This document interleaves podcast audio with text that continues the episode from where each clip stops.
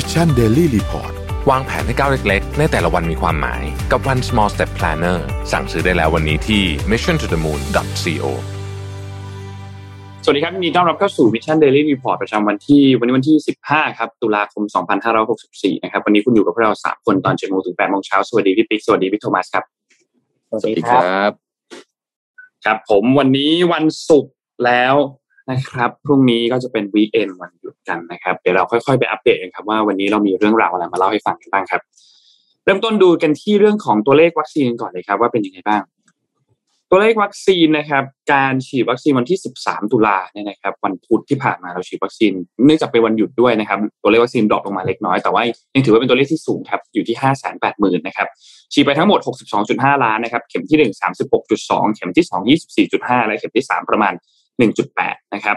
ไปดูเป้าหมายครับ 100 ล้านโดสภายในสิ้นปีนี้เหลือเวลาอีก 79 วันครับ เราฉีดไปแล้ว 60.7 นะครับ เหลืออีก 39.2 แล้วก็ควรจะฉีดได้ประมาณวันละ 490,000แต่ล่าสุดเราฉีดได้ 580,000 ฉะนั้นไม่ใช่ปัญหาอะไรครับ เป็นเรื่องที่ค่อนข้างโอเค สถานการณ์ผู้ป่วยครับ ตอนนี้รักษาตัวอยู่โรงพยาบาลปกติประมาณ 40,000 คน แล้วก็อยู่ในโรงพยาบาลสนามประมาณ 67,000 คนนะครับ เป็นผู้ป่วยอาการหนักลดลง 51 คนครับอยู่ที่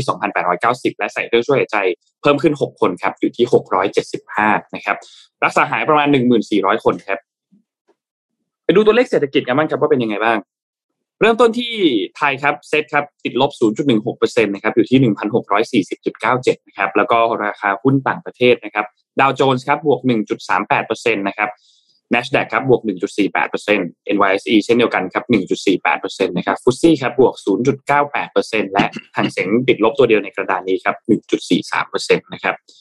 ไปดูราคาน้ำมันดิบต่อครับ ราคาน้ำมันดิบปรับตัวขึ้นอีกเล็กน้อยนะครับเอ่อ West Texas Intermediate กลับขึ้นมายืนเหนือ 80 ดอลลาร์ต่อบาร์เรลอีกครั้งหนึ่งครับอยู่ที่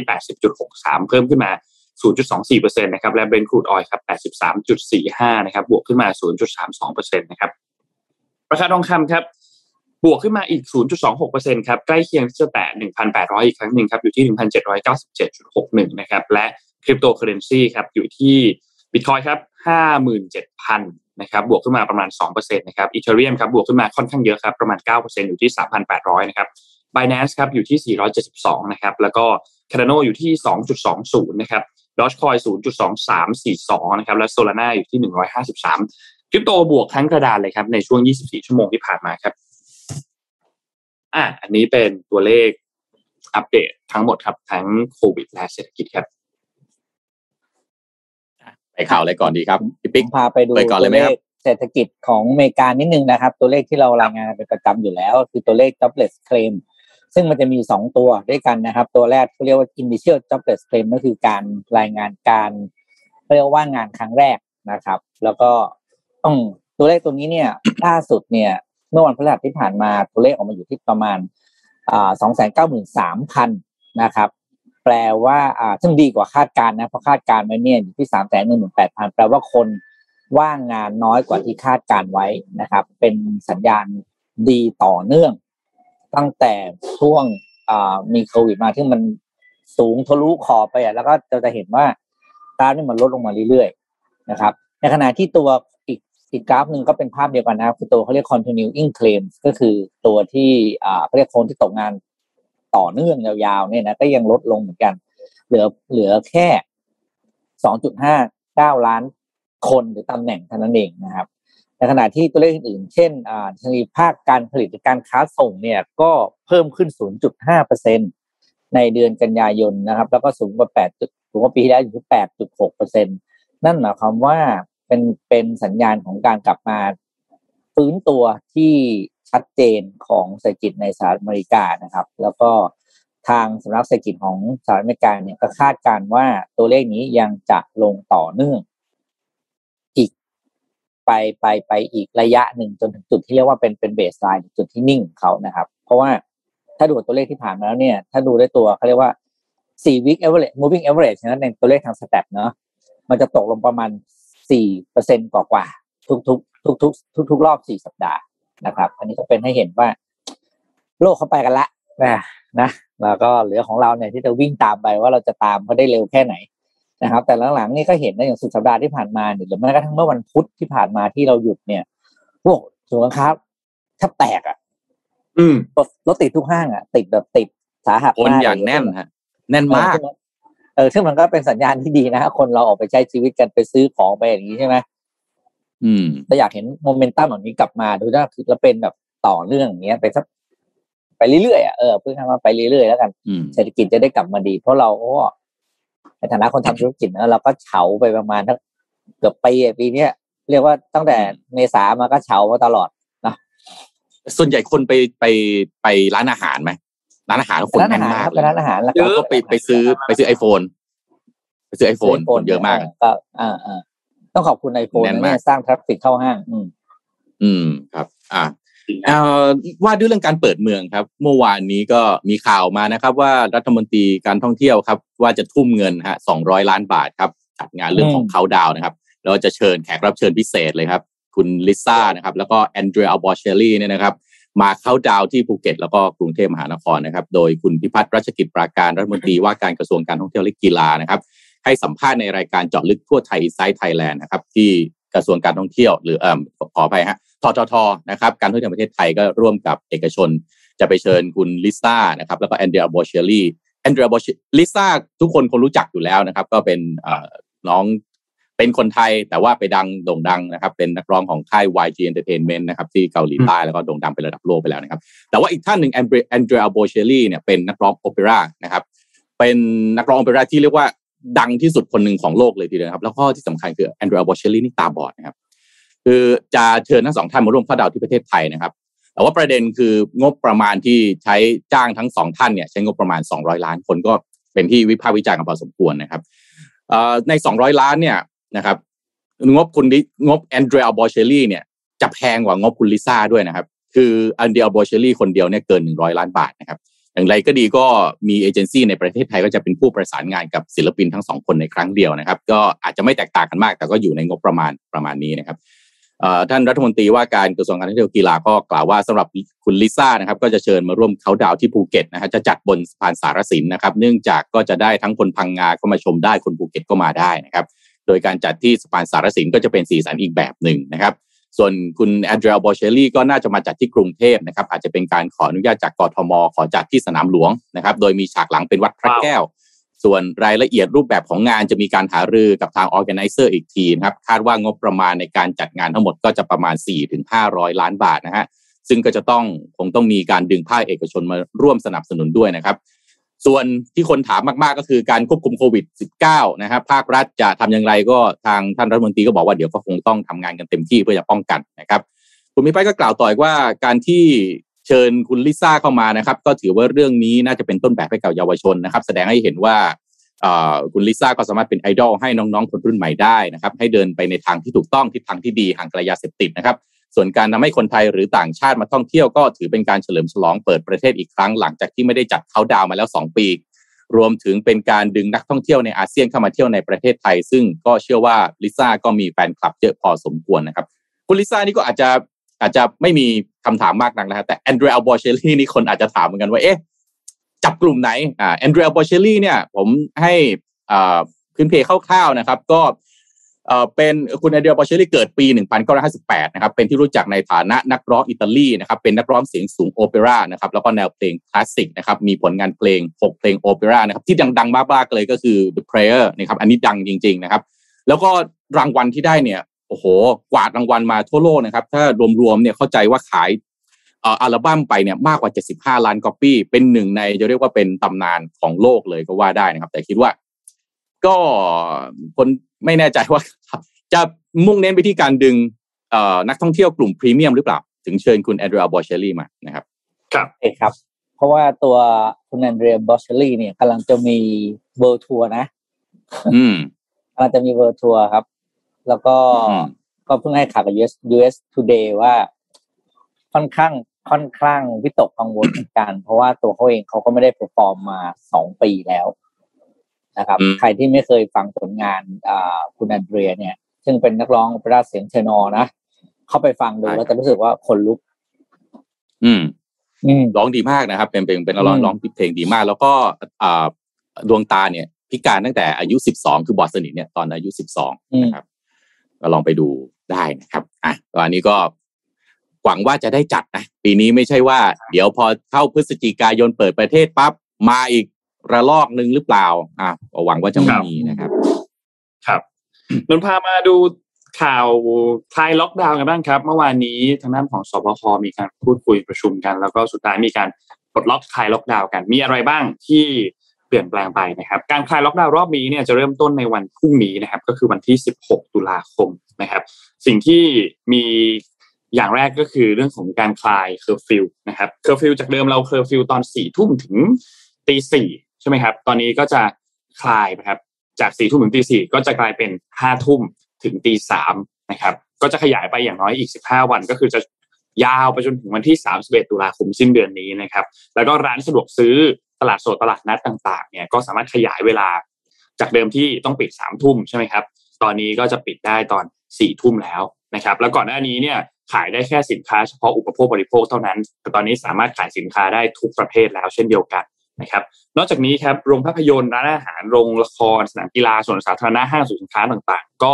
เปิดได้ตามเวลาปกติแล้วเช่นเดียวกันปิดสี่ทุ่มนะครับซึ่งห้างปกติปิดสี่ทุ่มเนี่ยอันนี้คิดว่าน่าจะเปิดได้ตามปกติแล้ว แต่ก็จะมีบางห้างสรรพสินค้าที่เปิด 24 ชั่วโมง อันนี้ก็จะปิดได้เพียงแค่สี่ทุ่มเช่นเดียวกันนะครับ แล้วก็ก็มีอีกอันหนึ่งก็คือกำลังพิจารณายกเลิกลิสต์สิบประเทศที่เปิดให้เข้าประเทศนะครับ ก็ ว่าจะมีประเทศอะไรบ้างนะครับ อันนี้ทาง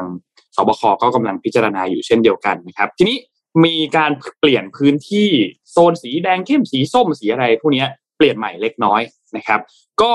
จะเหลือ 23 จังหวัดนะครับ ที่เป็นพื้นที่สีแดงเข้มนะครับ แล้วก็พื้นที่ควบคุมสูงสุดเนี่ยจะมี 30 จังหวัด แล้วก็มีพื้นที่ควบคุมอีก 24 จังหวัดนะครับสำหรับพื้นที่สีแดงเข้ม ก็อย่างที่นนแจ้งไปเมื่อกี้เลยคือเคอร์ฟิวห้าทุ่มถึงตีสามนะครับ ปิดเนี่ยไปเป็นปิดสี่ทุ่มแทนนะครับ แล้วก็อันอื่นเนี่ยก็จะมีการคลายล็อกดาวน์ให้หลวมลงมาเรื่อยๆนะครับ แต่สิ่งที่ทุกโซนยังต้องปิดอยู่เนี่ยนะครับ ก็จะมีสถานบันเทิงต่างๆ ผับบาร์คาราโอเกะเหล่านี้เนี่ยยังคงห้ามเปิดนะครับ ก็คือยังต้องปิดอยู่นะครับ เพราะฉะนั้นก็ต้อง รอติดตามครับว่าสุดท้ายแล้วถึงวันที่ 31 ตุลาคมแล้วเนี่ยที่เรามีดีเดย์ว่าเตรียมที่จะเปิดประเทศกันถึงพฤศจิกายนนะครับ ตัวเลขผู้ติดเชื้อจะโอเคไหม จะมีการสไปค์ขึ้นมาอีกหรือเปล่า และเราจะสามารถควบคุมได้หรือเปล่า เพราะว่าล่าสุดที่ทางด้านผู้สื่อข่าวไปสัมภาษณ์นายแพทย์ประสิทธิ์นะครับเอ่อก็ยังให้สัมภาษณ์ว่าโอเค มีความเป็นไปได้ ที่ตัวเลขมันสไปค์ขึ้นมาหลังจากที่เราเปิดประเทศ แต่อย่างไรก็ตามคิดว่าน่าจะควบคุมอยู่นะครับ ก็ รอติดตามครับว่าจะเป็นอย่างไรต่อครับสำหรับเรื่องของการเปิดประเทศ เพราะว่าอันนี้เป็น movement ที่สำคัญมากๆ แล้วก็จะตัดสินอะไรหลายๆอย่างเลยแหละว่าถ้าเปิดแล้วไปต่อยิงยาวได้ กับเปิดแล้วต้องกลับมาปิดอีกรอบเนี่ย น่าจะหนักหน่วงมากครับ อืม ถ้าโดนอีกรอบนี่เลิกคุยประเทศไทยบอกเลยเอาเดี๋ยวเขาบอกเขาบอกเหมือนกันนะพี่ปิ๊กระลอกห้ามีปีแม่จะมาปีนี้ก็เอาเอาผมว่าจะไม่มาแล้วกัน หวังว่าจะยังไม่มานนนนได้ยินเหมือนกัปีนนี้สลบเหมือนครับเอ่อเมื่อวานเราเมื่อวานเราคุยเรื่องนี้กันครับ เราคุยเรื่องของไต้หวันแล้วก็จีนนะครับอืมวันนี้วันนี้ก็เลยอยากจะพาทุกท่านมาต่อเรียกว่าเป็นเอพิโซดสองแล้วกันนะครับว่าไต้หวันเมื่อวานนี้เนี่ยคุยไปแล้วนะครับว่าความขัดแย้งของจีนกับไต้หวันเนี่ยที่มามันเป็นอย่างไร แน่นอนฟังแล้วก็อาจจะโอ้โหมีความสลักซับซ้อนมากนะครับ แล้วก็ไม่รู้จะ ก็คือต้องรักษามารยาทแหละนะฮะจะไปวิพากษ์วิจารณ์ก็คงลำบากเพราะเราไม่ได้เข้าใจที่มาจริงนะครับแต่ว่าวันนี้อยากจะพาคุณทุกท่านมาฟังต่อใน episode สองแล้วกันนะครับว่าไต้หวันเป็นประเทศพัฒนาแล้วได้อย่างไร คือขออนุญาตนะครับ คือเราผมก็ไม่กล้าจะตัดสินว่าประเทศเอ่อไต้หวันเนี่ยเป็นประเทศแล้วหรือยังนะครับ แต่ว่าขออนุญาตใช้คำว่าไต้หวันเป็นประเทศพัฒนาแล้วได้อย่างไรนะครับ เพื่อความสะดวกนะมากขึ้นในการเล่าแล้วกันนะครับ แต่ส่วนหนึ่งก็ต้องบอกขอบอกกันว่าข้อมูลเนี่ยผมค้นมาเยอะมากนะครับ แล้วก็ส่วนใหญ่เนี่ยพอดีไปเห็นข้อมูลอันหนึ่งที่เขาเก็บไว้ค่อนข้างครบมากนะฮะจากเพจ Stylist Night คุณฮริศมหาชนนะฮะผมก็เลยทักไปพูดคุยกับเขานะครับ แล้วก็โอ้ดูแล้วมีการค้นคว้าข้อมูลที่ค่อนข้างจะรู้ลึกรู้จริง ก็เลยเอามาผสมผสานกันกับข้อมูลที่ผมมีนะครับ ก็อันนี้ก็ขออนุญาตให้เครดิตไว้ก่อนนะครับ ก็มาดูกันฮะไล่เป็นข้อๆนี่ครับอย่างแรกภูมิหลังของเกาะไต้หวันก่อนประวัติศาสตร์ของไต้หวันเนี่ยนะครับ มีไต้หวันมีชน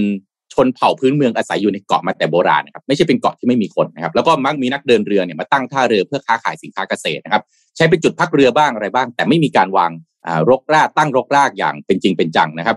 นานๆทีก็จะมีกองกำลังที่แพ้ศึกของจีนมาลี้ภัยนะครับย้อนกลับไปในปี 1895ในช่วงที่ราชวงศ์ชิงอ่อนแอนะครับก็ถูกญี่ปุ่นนะครับบีบให้ทำสนธิสัญญาชิโมโนเซกินะฮะเกาะไต้หวันก็ถูกผนวกเข้าเป็นของญี่ปุ่น แล้วก็เริ่มมีการสร้างสาธารณูปโภคพื้นฐานขึ้นในไต้หวันนะครับ เพื่อเป็นพื้นฐานทางด้านการเกษตรนะครับ เป็นการผลิตน้ำตาลผลิตข้าวเหมืองทอง มีการสร้างโรงเรียนมหาวิทยาลัยเรียนภาษาญี่ปุ่น วัฒนธรรมญี่ปุ่น เรียกว่าเป็นการผนวกรวมเข้าอย่างจริงจังนะครับหลังจากนั้นเมื่อถึงยุคของรัฐบาลเจียงไคเชกที่มีการอพยพเข้าสู่เกาะไต้หวันนะครับ ซึ่งตรงเนี้ยผมได้มีเล่าไปการเล่าไปเมื่อวานแล้วนะครับ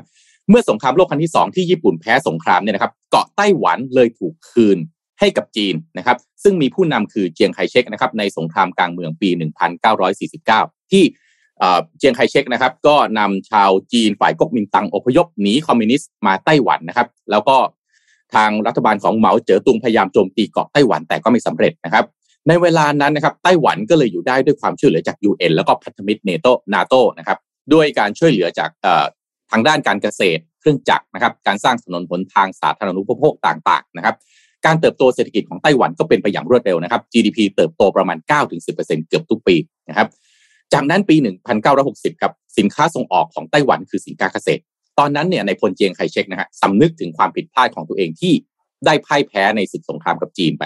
จึงเริ่มจัดการคอร์รัปชันภายในครับด้วยการมีการเริ่มปฏิรูปที่ดินเปลี่ยนผ่านระบบนะฮะจากเศรษฐกิจแบบเจ้าที่ศักดินาระบบศักดินาโบราณสู่เศรษฐกิจทุนนิยมนะครับ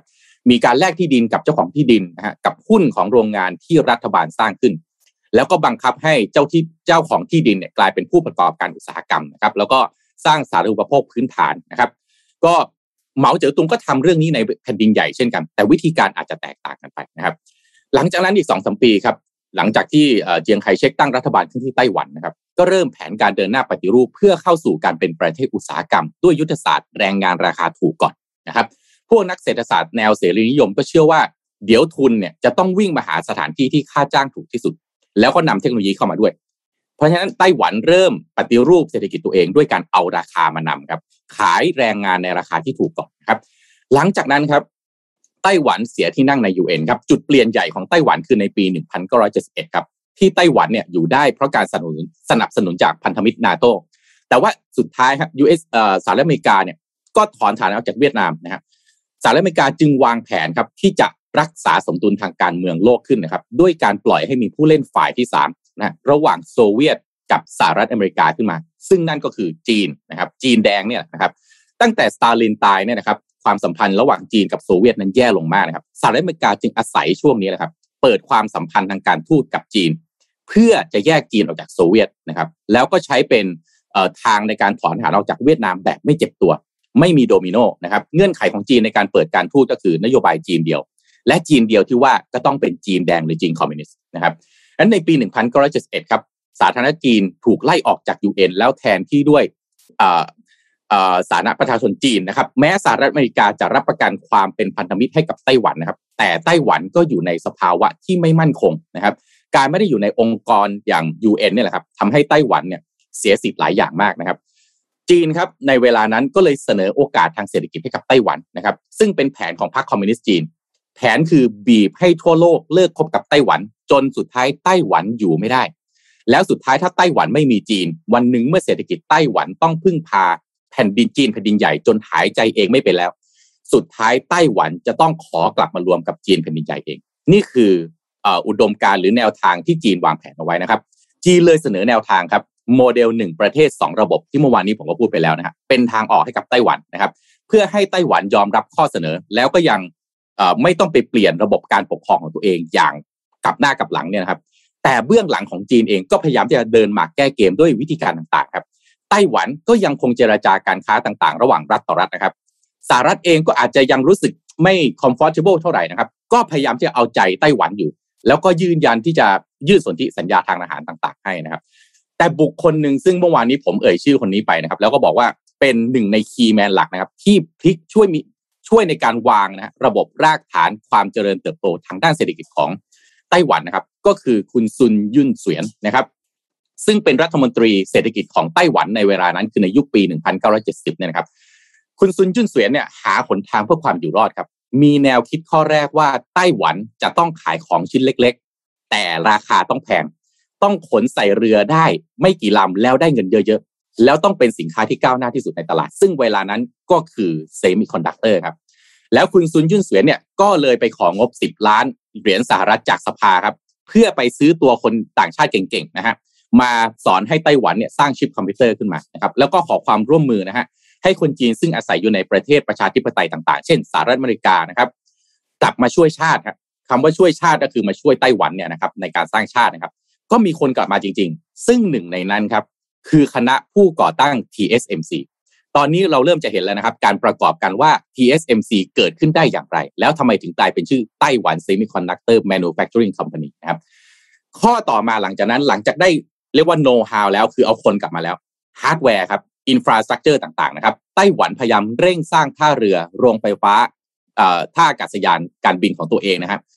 เพราะว่าไต้หวันมองว่าต้องมีกองเรือค้าขายของตัวเอง เพื่อให้มั่นใจได้ว่าเส้นทางการค้าไปยังประเทศต่างๆ โดยเฉพาะญี่ปุ่น แล้วก็ประเทศตะวันตก จะยังต้องเชื่อมต่ออยู่ เพราะว่าถ้าเส้นทางการค้าเหล่านี้ขาดและต้องไปพึ่งพาจีนเมื่อไหร่ไต้หวันจะตกอยู่ในกำมือจีนแน่นอนนะครับ ซึ่งประธานาธิบดีเจียงฉิงกัวนะครับ ซึ่งเป็นคนที่รับตำแหน่งต่อจากในพลเจียงไคเชกนะครับ ก็เลยประกาศไม่กับโปรเจกต์ครับสิบโครงการที่จะลงทุนแล้วก็พัฒนาโครงการโครงสร้างพื้นฐานต่างๆนะครับ ทีนี้ไต้หวันหลังจากสิ้นยุคของในพลเจียงไคเชกแล้วนะครับ ก็คือช่วงประมาณปลาย 1970 ถึง 1980 ต่อกันเนี่ยนะครับการต่อต้านรัฐบาลก๊กมินตั๋งเริ่มเกิดขึ้นทั่วในเกาะไต้หวันนะครับ โดยกลุ่มนักศึกษาแล้วก็ชาวไต้หวันพื้นถิ่น เพื่อต้องการให้ยกเลิกกฎอายการศึก แล้วก็เรียกร้องให้มีการเลือกตั้งนะครับ การเปลี่ยนแปลงนี้ไม่ได้เกิดขึ้นทันที แต่เห็นได้ชัดว่าการดำเนินดำเนินนโยบายทางการเมืองแบบหาทางลงแบบนี้เนี่ยน่าจะเป็นหนทางที่ ทำให้ไต้หวันยังเดินต่อไปได้ ก็เลยเกิดเป็นประเด็นที่ถูกตั้งคำถามมากมายครับว่าทำไมก๊กมินตั๋งถึงไม่กอดอำนาจไว้ แล้วล่มสลายเหมือนเผด็จการในประเทศอื่นๆนะครับทำไมก๊กมินตั๋งจึงยอมเปลี่ยนผ่านสู่ประชาธิปไตย หรือเพราะประเมินว่าตัวเองไปไม่ไหวหรือยังไรนะครับ ในตอนแรกเนี่ยก็มีการเปลี่ยนนะฮะไปใช้ระบบประชาธิปไตยครึ่งใบครับให้เลือกตั้งประธานาธิบดีโดยสภาแห่งชาติ สภาก็ยังคงเลือกเจียงฉิงกัวลูกชายของเจียงไคเชกอยู่นะครับ แต่สุดท้ายหลังจากนั้นฮะกลไกรัฐรัฐสภาเริ่มทำงานทีละช้าๆ จนในที่สุดปลายคศ1980 นะฮะต่อ 1990 นะฮะพรรคก๊กมินตั๋งก็ยอมให้มีการเลือกตั้งทั่วไปนะครับ แล้วคนที่ขึ้นมาเป็นประธานธิบดีก็คือนายหลี่เต็งหุยนะครับ เป็นผู้ชนะการเลือกตั้งเป็นประธานธิบดี แล้วพยายามที่จะเปลี่ยนผ่านไต้หวันเข้าสู่ประชาธิปไตยเสรีนิยม อะไรอะไรหลี่เต็งหุยก็ใช้คำว่าประชาธิปไตยจนถูกเรียกว่านายประชาธิปไตยนะครับ ในช่วงปี 1980 ถึง 1990 ถึง 2000 เนี่ยครับเป็นช่วงที่ไต้หวันมาแรง แล้วก็เป็นเสือเศรษฐกิจตัวใหญ่ ๆ ของเอเชียเลยนะครับ โดยพยายามพัฒนาเศรษฐกิจตามแนวทางเสรีนิยมใหม่นะครับ ตามแนวทางของอาจจะประยุกต์แนวทางของมาร์กาเร็ตแทตเชอร์นะครับที่คิดกันในโลกตะวันตกนะครับก็คืออะไรครับแปรรูปรัฐวิสาหกิจ ลดขนาดรัฐราชการ เพื่อลดการคอร์รัปชันนะครับเศรษฐกิจไต้หวันก็เลยเติบโตอย่างก้าวกระโดดนะฮะในขณะที่อังกฤษในช่วงนั้นถ้าจำได้นะครับอยู่ในช่วงที่มีการส่งมอบฮ่องกงคืนให้จีน โดยยังปกครองแบบหนึ่งประเทศสองระบบอยู่นะครับจีนแผ่นดินใหญ่ครับก็พยายามชักชวนไต้หวันด้วย ให้เข้ามาเป็นอีกส่วนหนึ่ง โดยใช้ฮ่องกงโมเดลนะครับเป็นโมดเป็น role model หลักที่จะชักชวนไต้หวันเข้ามานะครับ ยุทธศาสตร์ต่อไปที่ไต้หวันใช้ในช่วงคศ2000เนี่ยนะครับ ยุค millennium ก็คือยุทธศาสตร์ made in Taiwan made in ไต้หวันเนี่ยนะครับ ตลาดไอทีในยุคนั้นเนี่ยบูมขึ้นมากครับแบรนด์หลาย ๆ แบรนด์ที่เรารู้จักกันที่มาจากไต้หวันนะครับ กลายเป็นบริษัทผลิตคอมพิวเตอร์พกพาแล้วก็โทรศัพท์ โทรศัพท์มือถือ ที่สร้างยอดขายให้ไต้หวันมหาศาลมากนะครับ แล้วที่สำคัญเบื้องหลังของอุปกรณ์เหล่านี้คือ TSMC ที่เป็นบริษัทผลิตชิปไต้หวันครับเป็นตัวกลไกสำคัญที่ช่วยผลิตชิปให้สินค้าไอทีเหล่านี้ออกมาตีตลาดโลกได้ ในขณะเดียวกันในด้านการเมืองการปกครองครับพรรคก๊กมินตั๋งที่แพ้การเลือกตั้งนะครับพรรคประชาธิปไตยก้าวหน้าหรือ DPP นะครับก็เป็นรัฐบาลเป็นครั้งแรกนะครับเฉินสุยเปียน ประธานาธิบดีในขณะนะฮะประกาศใช้นโยบาย made in ไต้หวันนะฮะทำให้สินค้าทั้งหมดของไต้หวันเลิกเขียนว่า made in China เปลี่ยนเป็น made in ไต้หวันแทน ซึ่งเรื่องนี้ทำให้จีนก็ไม่พอใจอย่างยิ่งนะครับ แล้วก็มีการเริ่มลงทุนกับการผลิตสินค้าทางวัฒนธรรมครับไม่ว่าจะเป็นซีรีส์ต่างๆ ถ้าทุกคนจำได้นะฮะก่อนจะมาเป็น K-POP ตอนนี้เมื่อก่อนนี้รักใสๆหัวใจสีดวง F4 ใช่ไหม F4 อย่างเงี้ยนี่คือเจ้าแห่งวัฒนธรรมทางซอฟต์พาวเวอร์ ตัวหนึ่งของเอเชียเลยทีเดียวนะครับ ซึ่งประเด็นเรื่องชาตินิยมไต้หวันเนี่ยอันเนี้ยก็เลยกลายเป็นสิ่งที่ท้าทายจีนนะครับทำให้จีนเนี่ยไม่พอใจอย่างยิ่งกับนโยบายไม่อินไต้หวันมากๆ หลังจากนั้นครับประธานยุคของหมาอิงจิลของพรรคก๊กมินตั๋งครับได้มีโอกาสกลับมาเป็นประธานาธิบดีในช่วงปี 2008 ถึง 2016 ครับไต้หวันก็เลยกลับไปพยายามประนีประนอมกับจีนมากขึ้น แล้วนักธุรกิจไต้หวันในตอนนะครับ เป็นช่วงที่นักธุรกิจไต้หวันเฮโลกันเข้าไปลงทุนในจีนเยอะมากขึ้นนะครับ โดยเฉพาะโรงงานสินค้าอิเล็กทรอนิกส์ต่างๆ ที่คิดว่าเป็นของจีนจริงๆเป็นของไต้หวันหมดเลยนะครับ Foxconn นะครับ อะไรพวกนี้เนี่ยแล้วเบื้องหลังคืออะไรฮะ TSMC อีกแล้ว ผมตอนนั้นที่ไปจีนนะครับ บอกได้เลยว่าเอ่อแต่ละโรงเอาว่าเกินครึ่งของโรงงานที่ผมเข้าไปแล้วพูดคุยกับนักธุรกิจที่ทำเรื่องอิเล็กทรอนิกส์เนี่ยนะฮะ แทบจะกาหัวได้เลยว่าเป็นไต้หวันเกือบทั้งนั้น แล้วก็มีคนจีนนี่แหละ เป็นพนักงานทั้งนั้นนะครับนั้นเป็นยุคที่ไต้หวันมีการเข้าไปลงทุนในจีน โดยเฉพาะในฝั่งตะวันออกเฉียงใต้เฉียงใต้ของจีนเนี่ยนะครับมีการลงทุนสูงมากเซินเจิ้นจูไห่นะครับกวงโจนะครับตงกวนตรงเนี้ยนะฮะไต้หวันเข้าไปเยอะจริง ๆนะครับ แล้วถ้าไปดูจังหวัดที่เรียกว่าใกล้ๆกับไต้หวันอย่างเซี่ยเหมินเนี่ยนะฮะเซี่ยเหมินเนี่ยถ้าไปยืนริมทะเลนะมองไปไกลๆนี่เห็นเกาะไต้หวัน นั่นก็แทบจะมีความเป็นไต้หวันแบบมากกว่าจีนด้วยซ้ำนะครับนี่หลังจากปี 2016 2018 เนี่ยนะครับตัดภาพมาที่ไต้หวันในปัจจุบันครับผู้อพยพรุ่นแรกที่มาจากจีนแผ่นดินใหญ่ตอนนี้เสียชีวิต อาจจะเสียชีวิตไปกันหมดแล้วเนี่ยนะฮะพื้นฐานของคนจีนให้ความสำคัญกับการศึกษาทำให้เยาวชนไต้หวันแทบทุกคนต้องเรียนจบมหาลัยเนี่ยนะครับ นอกจากนั้นเนี่ยก็เลยทำให้ตรงนี้นะฮะค่านิยมต่างๆ เริ่มเปลี่ยนไป ไต้หวันมีค่านิยมส่งเรียกลูกไปเรียนต่อทางประเทศตะวันตก โดยเฉพาะสหรัฐอเมริกาแคนาดา แคนาดานี่มีคนไต้หวันไปเรียนต่อเยอะมากนะครับ วัฒนธรรมของไต้หวันกับจีนแผ่นดินใหญ่เนี่ยเริ่มเห็นชัดขึ้นเรื่อยๆว่าเป็นน้ำกับน้ำมัน มันไปด้วยกันไม่ได้นะครับ โดยเฉพาะค่านิยมทางประชาธิปไตยนะครับ ค่านิยมตะวันตกเนี่ยถ้าไต้หวันปฏิรูปประชาธิปไตยไม่สำเร็จไต้หวันคงไม่ได้เป็นชาติครับเพราะไม่อาจสร้างค่านิยมที่คนภาคภูมิใจได้เมื่อเทียบกับจีนแผ่นดินใหญ่นะครับ จุดเปลี่ยนของความคิดที่ว่า การกลับไปรวมกับจีนก็อาจจะดีหรือเปล่านะก็คือเหตุการณ์ที่เกิดขึ้นมาฮ่องกงครับ เพราะจากเหตุการณ์ฮ่องกงเนี่ยชาวไต้หวันที่มองว่าหนึ่งประเทศสองระบบที่จีนบอกในความเป็นจริงแล้วเนี่ยมันไม่มีจริงหรอก สุดท้ายอาจจะเป็นแค่ principle ความพูดสวยหรู แต่มันก็คือการกลืนรวมประเทศรวมวัฒนธรรมแบบช้ากว่าปกติเท่านั้นเองนะครับ หลังจากนั้นครับนั่นคือการขึ้นมาของนางไช่อิงเหวินครับประธานธิบดีคนปัจจุบันของ ไต้หวันนะครับ ที่แสดงชัดเจนจุดยืน คือไต้หวันต้องเป็นเอกราชและไม่แคร์จีนนะครับไต้หวันจึงได้ทดสอบว่าถ้าไต้หวันไม่มีตลาดจีนวันนี้ไต้หวันจะอยู่ได้หรือไม่นะครับ จีนไม่สามารถที่จะแบนสินค้าไต้หวันได้ครับ เพราะว่าตัวต่อรองที่ใหญ่ที่สุดที่ไต้หวันมีในมือ แล้วก็ลงทุนตั้งแต่ในยุค 1970 มาก่อน นั่นคือชิปไอทีครับเซมิคอนดักเตอร์เนี่ยครับสินค้าไอทีของจีนครับผลิตจาก TSMC เป็นส่วนใหญ่ ถ้าไม่มีชิ้นส่วนจาก TSMC ครับ หัวเว่ยเสี่ยวมี่อะไรก็ตายหมดเลยนะครับ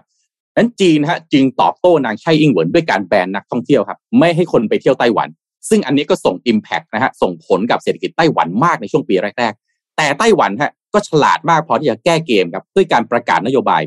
New Southbound Policy ครับขยายความสัมพันธ์ไปที่อาเซียน อินเดียออสเตรเลียด้วยจุดขายที่ว่า สถานที่ท่องเที่ยวที่ไต้หวันราคาถูก และไม่มีทัวร์จีนครับ นี่ดูกลยุทธ์ของไต้หวันนะแล้วกลับ เป็นว่าไต้หวันทำไรายได้ได้สูงกว่าช่วงที่มีนักท่องเที่ยวจากจีนด้วยซ้ำอีก นี่ก็ทำให้จีนยิ่งไม่พอใจหนักเข้าไปใหญ่นะฮะช่วงโควิด -19 ที่ไต้หวันปิดประเทศเร็วนะครับแล้วก็ตั้งรับค่อนข้างดีนะครับแม้จะไม่มีรายได้จากการท่องเที่ยวเลย แต่เศรษฐกิจไต้หวันยังเติบโตได้ เนื่องจากชิปคอมพิวเตอร์ที่ราคามันแพงขึ้นมากครับจากการที่ทุกคนต้องกลับมาเรียนออนไลน์ทำงานออนไลน์ทุกอย่างออนไลน์หมดเลยครับกลายเป็นทุกคนทั้งโลกฮะต้องไปพึ่งไต้หวัน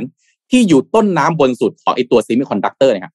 ไต้หวันจึงเป็นแค่ไม่กี่ประเทศครับที่ GDP ยังเติบโตได้ปกติทั้งในปี 2020 แล้วก็ 2021 นะครับ ส่วนความสัมพันธ์ระหว่างจีนกับไต้หวันเนี่ยก็เป็นไปอย่างอย่างที่เราเห็นตามหน้าข่าวนะครับ มันกลืนไม่เข้าคายไม่ออกทั้งในด้านเศรษฐกิจ ภาคการผลิต ภาคการท่องเที่ยว สังคมทุกอย่างเนี่ยนะครับมันมีความสลับซับซ้อนมาก จีนต้องพึ่งไต้หวันทำชิป ไต้หวันก็ต้องพึ่งพาจีนในการผลิตสิ่งต่างๆนะครับ ในด้านวัฒนธรรมทั้งสองฝ่ายนะฮะพูดภาษาเดียวกัน นะครับไต้หวันเป็นแหล่งผลิตสินค้าเชิงวัฒนธรรมนิยายเกมก็ไปขายอย่างจีน จีนเองก็บริโภคสินค้าจากไต้หวันนะครับ แต่อนาคตของไต้หวันครับน่าสนใจว่ามากว่าน่าจะมีความล่อแหลมมีความท้าทายมากนะครับ เพราะจีนทำท่าว่าจะรวมไต้หวันให้ได้ ถึงแม้ว่าจะต้องใช้กำลังก็ตามจะเกิดอะไรขึ้นครับ ถ้าจีนบุกไต้หวันจริง ๆ ไต้หวันก็รู้ดีว่าตอนนี้พึ่งพาสหรัฐอเมริกาอย่างเดียวไม่ได้นะครับ เพราะฉะนั้นประเด็นนี้น่าสนใจมากที่ต้องติดตามมากว่า ไต้หวันที่เป็นไม่ได้เรียกไม่ได้เป็นประเทศที่ใหญ่อะไรเลยนะครับ ไม่ได้เป็นมหาอำนาจ แต่เขาเป็นมหาอำนาจในส่วนต้นน้ำของการผลิตของโลกเนี่ยนะครับที่ครองตลาดเซมิคอนดักเตอร์เกือบจะทั้งหมดเนี่ยนะครับ น่าสนใจมากว่าแล้วประเทศไทยครับ เราพลาดตรงไหน ที่เราไม่สามารถที่จะอยู่ในขบวนที่เจริญเติบโตได้อย่างไต้หวันนะครับ ถ้าดูในช่วงที่ไต้หวันมีการลงทุนมากๆนะครับ ปี 1960 1970 เนี่ยนะครับ ที่เราเองก็พัฒนามาในสูตรที่ใกล้กับไต้หวันนะครับ แต่ประเทศไทยเนี่ยนะครับเราอาจจะพลาดตรงที่เราไม่สามารถปฏิรูประบบราชการรัฐวิสาหกิจ และสำคัญมากเลยครับ เราไม่มีการลงทุนในเทคโนโลยีระดับสูงครับ เราไม่สามารถผลิตสินค้าที่ราคาแพงได้ เรายังพึ่งพาการท่องเที่ยวการเกษตร แล้วก็เป็นตลาดแรงงานราคาถูก รับจ้างผลิตรับจ้าง OEM รับจ้างผลิตชิ้นส่วนหนักผลิตเครื่องรถยนต์ชิ้นส่วนรถยนต์เครื่องจักรอยู่นะครับเพราะฉะนั้นอันนี้น่าสนใจนะครับ ก็หยิบยกขึ้นมาแล้วก็ ดูเขาแล้วมองมาย้อนกลับดูตัวเรา ไม่ได้เป็นการต่อว่าเดี๋ยวจะหาว่าชังชาติกันอะไรแบบนี้นะฮะแต่ก็เขาทำอะไรได้ดี เราก็น่ามาเป็นบทเรียน เพื่อที่จะเอาเรื่องนี้ไปพัฒนาต่อเช่นเดียวกันนะครับ มหากราบมาก เป็นมหากราบไต้หวันจบ EP สองจบ EP สองตามนี้แล้วกัน จะได้ภาพระหว่างจีนกับไต้หวันเดี๋ยวมี EP สามด้วยเนี่ยฟังเพื่อน EP สามเดี๋ยว ถ้าใครเขาลุยกันอาจจะมี EP สาม ในในคอมเมนต์เนี่ยมีสนใจอีกหลายอันเลยครับ มีสนใจอยากดูเรื่องประวัติเกาหลี อยากดูเรื่องสิงคโปร์ว่าว่าเริ่มสร้างประเทศมายังไง น่าจะเดี๋ยวเดี๋ยวรอติดตามภาคต่อจากพี่โทมัสครับ ว่าจะมีภาคต่อของประเทศอื่นๆด้วยไหมอืมครับโอ้นี่มีเอาเอามีท่านหนึ่งบอกคุณกรีดบอกขออีกเรื่องครับทำไมจีนถึงทำลายกองเรือของเจิ้งเหอครับครั้งนี้ถ้าไม่ทำลายกองโลกโอ้โห เออเดี๋ยวนะผมขอกลับไปเรียนประวัติศาสตร์กว่าจะค้นมาได้หมดเหล่านี้นี่ก็แทบนี่เริ่มนี่เริ่มย้อนกลับไปเรื่อยๆนะฮะครับอะสนุกมากสนุกมากสนุกมาก แล้วก็รู้สึกเสียดายมากด้วยที่ไทยเรายังทำแบบนั้นไม่ได้ แต่ว่าเมื่อกี้พี่โทมัสพูดขึ้นมาอันนึงบอกว่าแบบพอดีบางทีเราพูดถึงไทยมาก แล้วในแง่ลบมากๆ จะโดนหาว่าชังชาติอะไรหรือเปล่านนมองว่าจริงๆแล้วนนว่าทุกคนนนว่าทุกคนในคอมเมนต์น่ะมีส่วนที่รักประเทศไทยมาก และอยากเห็นไทยเจริญไปมากกว่านี้ การที่เราออกมาติออกมาแบบพูดถึงอะไรที่มันเป็นนกาทีฟเราเสนอแนวทางเพื่อให้มันมีทางไปต่อได้ให้มันพัฒนาขึ้นไปได้นะว่าอันเนี้ยมันมันเป็นสิ่งสำคัญมาก เราไม่ได้ชังชาติแต่ว่าเรารักประเทศนี้มาก จนรักมาก จนอยากเห็นมันเจริญมากกว่านี้ขึ้นไปเรื่อยๆนะครับ ก็นั่นแหละครับเอาเหมือนเหมือนเหมือนมีแฟนอะใช่ไหมถ้าคุณรักแฟนบางทีคุณก็จะบ่นแฟนทุกวันเพราะอยากให้เขาดีขึ้น แต่ถ้าแบบหมดใจแล้วอะ ไม่พูดด้วยนะ ถูกไหมจริงครับย้ายเลยเปลี่ยนเลยใช่ไหมเออนี่รักอยู่ใช่ไหมครับอะไปต่อที่ข่าวสนุกมากสนุกมากชอบมากนนพามาต่อที่ญี่ปุ่นครับ ที่ญี่ปุ่นหลังจากได้นายกรัฐมนตรีคนใหม่ขึ้นมาครับ คุณฟูมิโอะคิชิดะนะครับ หลังจากที่ชนะเสียงโหวตในพรรค LDP เนี่ยนะครับ ได้ขึ้นเป็นผู้นำพรรคสุดท้ายก็ได้เป็นนายกตามระบบเนี่ยนะครับ ทีนี้เมื่อวานนี้ครับ คุณคิชิดะเนี่ยได้ออกมาประกาศอย่างเป็นทางการที่ สภาผู้แทนราษฎรนะครับ ว่ายุบสภา พอยุบสภาเสร็จปั๊บเนี่ยนะครับ ในวันที่ 14 ตุลาเนี่ยหลังจากนี้ญี่ปุ่นก็จะเข้าสู่กระบวนการใหม่คือกระบวนการจัดการเลือกตั้งทั่วไปนะครับ ซึ่งเขาคาดกันว่าน่าจะมีเกิดขึ้นภายในระยะเวลาหนึ่งเดือน หรืออย่างเร็วที่สุดเลยเนี่ยคือเกิดขึ้นปลายเดือนนี้ก็คือช่วงปลายเดือนตุลาคมที่กำลังจะถึงนี้นะครับ ก็ตอนนี้เนี่ยเขาก็จะเป็นนายกที่ขึ้นรับตำแหน่ง แล้วก็ลงจากตำแหน่งเร็วที่สุดในโลกเร็วที่สุดในประวัติศาสตร์ญี่ปุ่นตอนนี้นะครับ เพราะว่า สั้นที่สุด 10 วันเท่านั้นเองนะครับขึ้นมาปุ๊บ10วันก็ยุบสภาทันทีนะครับเบื้องต้นเนี่ยคาดว่าน่าจะมีการจัดการเลือกตั้งในวันที่ 31 ตุลาคมที่จะถึงนี้นะครับ เพราะว่าทางด้านของสภาผู้แทนราษฎรเนี่ยก็ครบวาระแล้ว 4 ปีนะครับ เพราะว่าจะครบวาระในวันที่ 21 ตุลาคมที่จะถึงนี้ก็คืออีกประมาณ 1 สัปดาห์ที่จะถึงนี้นะครับ ก็ เนี่ยแหละครับเป็นอีกครั้งหนึ่งครับที่การเลือกตั้งจะจัดขึ้นนะครับ โดยทางด้านของคอรมอก็จะมีการประชุมพูดคุยกัน เพื่อกำหนดวันเลือกตั้งอย่างเป็นทางการว่าจะเป็นวันที่ 31 ตุลาคมหรือเปล่านะครับ และหลังจากนั้นเนี่ยก็จะเริ่มต้นหาเสียงกันได้นะครับ โดยการหาเสียงครั้งนี้เนี่ยจะเริ่มต้นตั้งแต่วันที่ 19 ตุลาคมเป็นต้นไปนะครับ แล้วก็หวังว่าสถานการณ์โควิดที่เริ่มจะคลี่คลายขึ้นเนี่ยในญี่ปุ่นเนะครับ ก็น่าจะทำให้ทุกๆ คนสามารถออกมา ใช้สิทธิ์ใช้เสียงเลือกตั้งสนับสนุนพรรคที่ตัวเองสนับสนุนกันได้มากขึ้นนะครับ ส่วนทางด้านของพรรคฝ่ายค้านครับพรรค CDP ครับคุณยูกิโอเอดานโนะนะครับก็ออกมาวิพากษ์วิจารณ์ครับเกี่ยวกับเรื่องของการรับมือมาตรการโควิดของพรรค LDP ซึ่งก่อนหน้านี้ไม่ใช่คุณคิชิดะเนี่ยเป็นคนก่อนหน้านี้นะครับว่าก็ยังยังคงรับมือโควิดได้ไม่ดี แล้วก็ยังคงไม่มีการเปลี่ยนแปลงเกี่ยวกับเรื่องของมาตรการโควิด ที่ทำให้ดีมากยิ่งขึ้นมากกว่านี้นะครับ และที่สำคัญคือ ถ้า พรรค LDP ไม่เปลี่ยนมาตรการเหล่านี้ ไม่เปลี่ยนวิธีการควบคุม ไม่เปลี่ยนวิธีการที่จะฟื้นฟูเศรษฐกิจหลังโควิด เนี่ยเราก็จำเป็นจะต้องเปลี่ยนรัฐบาลเองนะครับ ก็เป็นการแข่งขันกันครับ ระหว่างพรรคฝ่ายค้าแล้วก็พรรครัฐบาลณ ปัจจุบันตอนนี้เนี่ยนะครับ หลังจากนี้ก็ต้องรอดูครับว่าผลการเลือกตั้งของคนญี่ปุ่น จะเลือกใครมาเป็นนายกคนถัดไปต่อจากคุณคิชิดะนะครับ น่าติดตามมากครับ แต่ทีนี้อีกข่าวหนึ่งครับที่ เป็นเรื่องของการยุบสภาเหมือนกันเมื่อวานนี้นายกมนตรีของเราครับพลเอกประยุทธ์จันโอชานะครับ ก็ให้สัมภาษณ์เกี่ยวกับจริงๆให้สัมภาษณ์เกี่ยวกับประเด็นน้ำท่วม ว่าโอเคน้ำท่วมตอนนี้เนี่ยมีหลายพื้นที่ที่ได้รับความเสียหายอยู่ แล้วก็มีพายุเข้ามาเพิ่มสองลูก เราก็มีมาตรการเยียวยา แล้วก็มีการเร่งสำรวจจากทางดาวเทียม ว่าโอเค จะต้องเยียวยาตรงไหนบ้างพื้นที่ตรงไหนเป็นยังไงบ้าง แม่น้ำคูคลองต่างๆนะครับ ทีนี้ ก็บอกว่าตอนนี้นายกเนี่ยกำลังโฟกัสปัญหาเรื่องนี้อยู่สองเรื่องก็คือเรื่องของงานระบายน้ำจัดการเรื่องของน้ำท่วมให้เรียบร้อยเรื่องที่สองคือเรื่องของการจัดการโควิดนะครับผู้สื่อข่าวก็ยังไม่ไหวครับ ยังคงถามเกี่ยวกับเรื่องของประเด็นการยุบสภาว่า จะมีเกิดขึ้นไหมมีข่าวลือมีอะไรต่างๆ เกิดขึ้นมานายกก็บอกว่าไม่มี แล้วก็บอกว่าไม่มีย้ำไปหลายครั้งแล้วไงว่าไม่มีนะครับ แล้วก็มีทางกระแสที่มีการแต่งตั้งขึ้นมาใหม่เรื่องของคุณพีรพันธ์เนี่ยนะครับ ที่ปรึกษานายกรัฐมนตรีภายในมีกระแสเรียนภายในพรรคพลังประชารัฐเนี่ยพลเอกประยุทธ์ก็ก็ใส่หัวเฉยแต่ว่าไม่ได้ตอบคำถามอะไร แล้วก็เดินขึ้นตึกไทยคู่ฟ้าไป นะครับทางด้านของคุณธนกรครับโฆษกประจำสำนักนายกรัฐมนตรีเนี่ยก็ออกมาบอกบอกว่าโอเค เดี๋ยววันพรุ่งนี้คือวันนี้วันที่ 15 ตุลาคมเนี่ยนายกจะไปที่อุบลธานี อุบลราชธานีนะครับที่อำเภอขงเจียมนะครับเพื่อตรวจเยี่ยมเรื่องของโครงการพลังงานทดแทนนะครับก็ไปลงพื้นที่บริเวณตรงนั้นด้วย และหลังจากนั้นก็ไปที่เขื่อนสิรินธรนะครับเพื่อรับรายงานการบริหารจัดการน้ำของจังหวัดอุบลราชธานี แล้วก็หลังจากนั้นก็จะไป เยี่ยมบรรเทาพื้นที่สาธารณภัย และก็ฟื้นฟูผู้ประสบภัยในพื้นที่ต่างๆ มอบถุงยังชีพมอบกำลังใจนะครับ ก็เป็นข่าวยุสภาเหมือนกันแต่เกิดขึ้นที่สองประเทศนะครับ ที่ไทยกับที่ญี่ปุ่นครับอ่าเดี๋ยวต่อที่ญี่ปุ่นนิดนึงอ่าเลยครับคุณว่าคุณว่าก่อนเลยคุณว่าก่อนเลยก็ได้เดี๋ยวค่อยอ่าผมมีโครงการประชาสัมพันธ์สักนิดหน่อยครับของ Anitech นะครับ ก็คุณผู้ชมทราบไหมครับว่าอันตรายจากการใช้ปลั๊กไฟไม่ถูกต้องหรือไม่มีคุณภาพเนี่ยครับ มันส่งผลร้ายกับข่าวที่ปรากฏอยู่บนหน้าจอตอนนี้เยอะมากนะครับ โดยข้อมูลจากสำนักงานป้องกัน แล้วก็บรรเทาสาธารณภัยกรุงเทพมหานครนะครับ เฉพาะปี 2513 นะครับ พบยอดสาธารณภัยในกรุงเทพมหานครจากไฟฟ้าลัดวงจรมากถึง 629 ครั้งนะครับ แล้วก็มีจำนวนผู้เสียชีวิตจากเหตุการณ์ดังกล่าวมากกว่า 50 ราย ที่น่าเศร้าคือในจำนวนนี้มีเด็กเล็ก ๆ รวมอยู่ด้วยนะครับ แอนนิเทคก็เล็งเห็นถึงอันตรายที่เกิดขึ้นนะครับ ทั้งจากความประมาทที่คาดไม่ถึง หรือความไม่ได้มาตรฐานของอุปกรณ์ไฟฟ้าแล้วก็ปลั๊กไฟนะครับ วันนี้เราจึงขอร่วมเป็นส่วนหนึ่งนะครับ ในการดูแลความปลอดภัยให้กับเด็กไทยนะครับ โดยยินดีมอบปลั๊กไฟคุณภาพจากแบรนด์แอนนิเทคให้กับสถานเลี้ยงเด็กกำพร้าทั่วประเทศ โดยไม่มีเงื่อนไขใดๆทั้งสิ้นนะครับสำหรับการติดต่อขอรับปลั๊กไฟนะครับ เจ้าหน้าที่จากสถานเลี้ยงเด็กนะครับ สามารถติดต่อมาได้ที่ Facebook Anitech Thailand หรือว่า Line นะครับ @anitech Thailand นะครับ พร้อมถ่ายภาพสถานเลี้ยงเด็กกำพร้าที่อยู่ในการดูแลของท่านนะครับ ติดต่อเข้ามาได้ตั้งแต่วันนี้ถึงวันที่ 31 ตุลาคมนี้เลยนะครับปลั๊กไฟจำนวนหนึ่งก็จะถูกส่งมอบให้กับเด็กๆนะครับ เพื่อที่จะไม่ให้มีความสูญเสียเกิดขึ้นนะครับ รวมไปถึงเจ้าหน้าที่ที่ดูแลความปลอดภัยสาธารณภัยที่ไม่ควรจะมีใครต้องสูญเสียนะครับ เดี๋ยวให้สมมูลปักช่องทางการติดต่อไว้ให้ในคอมเมนต์นะครับสำหรับคุณผู้ชมทุกท่านนะครับ วันนี้ก็มีการแจกรางวัลเหมือนกันนะครับ เป็นปลั๊กไฟสีพาสเทล Anitech นี่ที่ที่นนท์ถืออยู่เนี่ยนะครับ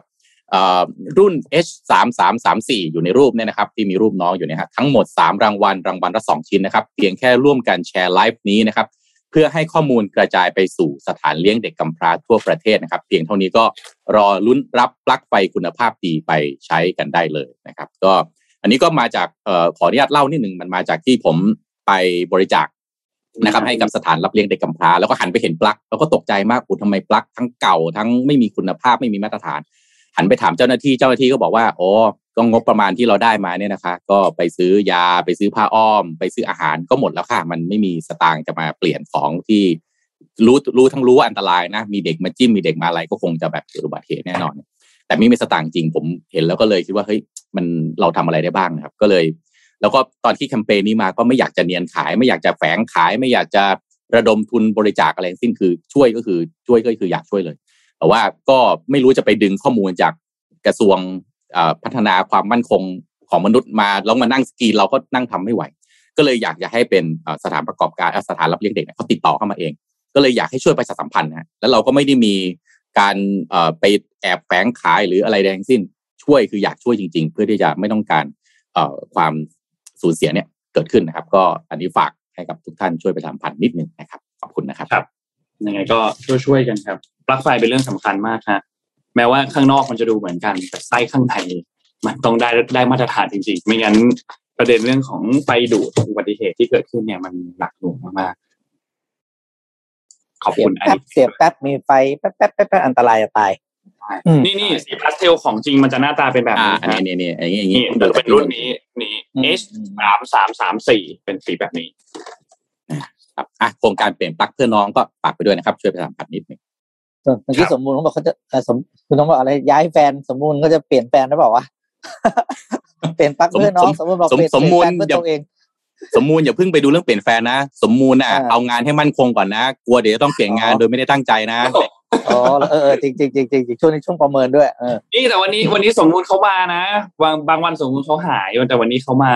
ก็บอสอืมทักมาแต่เช้าสมบูรณ์รีบแบบเขาเรียกว่าอ๋แจ๋องมาเลยใช่อะใช่ฮัลโหล เมื่อบอสเมื่อเช้าบอสครับมาผมคอมเมนต์บอสครับ ผมมาแล้วครับอะไรอย่างเงี้ยอืมก็เรียกอยู่เป็น อะทีนี้ผมพาไปดูที่ญี่ปุ่นนิดหนึ่งครับเมื่อกี้นนท์พูดถึงญี่ปุ่นใช่ไหมญี่ปุ่นเนี่ยมีห้างห้างค้าปลีกแห่งหนึ่งนะครับ ชื่อโนจิมะนะครับ โนจิมะเนี่ยเป็นห้างก็เหมือนคล้าย ๆกับห้างอ่าจะบอกไงเป็นซูเปอร์มาร์เก็ตขนาดใหญ่ อันหนึ่งบ้านของของของที่ญี่ปุ่นนะครับ เมื่อปีที่แล้วเนี่ยเขามีการประกาศ ขยายอายุการจ้างงานครั้งที่หนึ่งนะ จากปกติคนญี่ปุ่นเนี่ยจะเกษียณที่หกสิบห้าใช่ไหมครับแล้วโนจิมะเนี่ยก็เป็นห้างแรกที่หมอออกมาขยายอายุการจ้างงานจากหกสิบห้าไปเป็นแปดสิบคือคุณสามารถทำงานที่โนจิมะได้จนถึงอายุแปดสิบนะครับ และล่าสุดเนี่ยเมื่อวันพุธที่ผ่านมาโนจิมะออกมาประกาศนโยบายรอบสองคือคราวนี้ไม่มีการลิมิตอายุการจ้างงานแล้วนะ คือแม้ว่าคุณจะอายุเลย80คุณก็ยังทำงานที่โนจิมะได้ ทั้งนี้เนี่ยเป็นเพราะว่าปัญหาแรงงาน การขาดแคลนแรงงานที่ญี่ปุ่นตอนนี้เข้าขั้นวิกฤตสุดๆ คือไม่มีคนทำงานแล้วนะครับจนถึงเรียกว่า พนักงานที่ทำงานในร้านค้าปลีกเนี่ยต้องยอมให้ผู้ที่อายุเกินแบบเกินเกษียณตอนแรกก็ยังพอไหวเนะคราวนี้คือพอประกาศถึงขั้นที่ว่าเลย 80 เนี่ยมันจะเป็นสัญญาณที่ชัดเจนว่า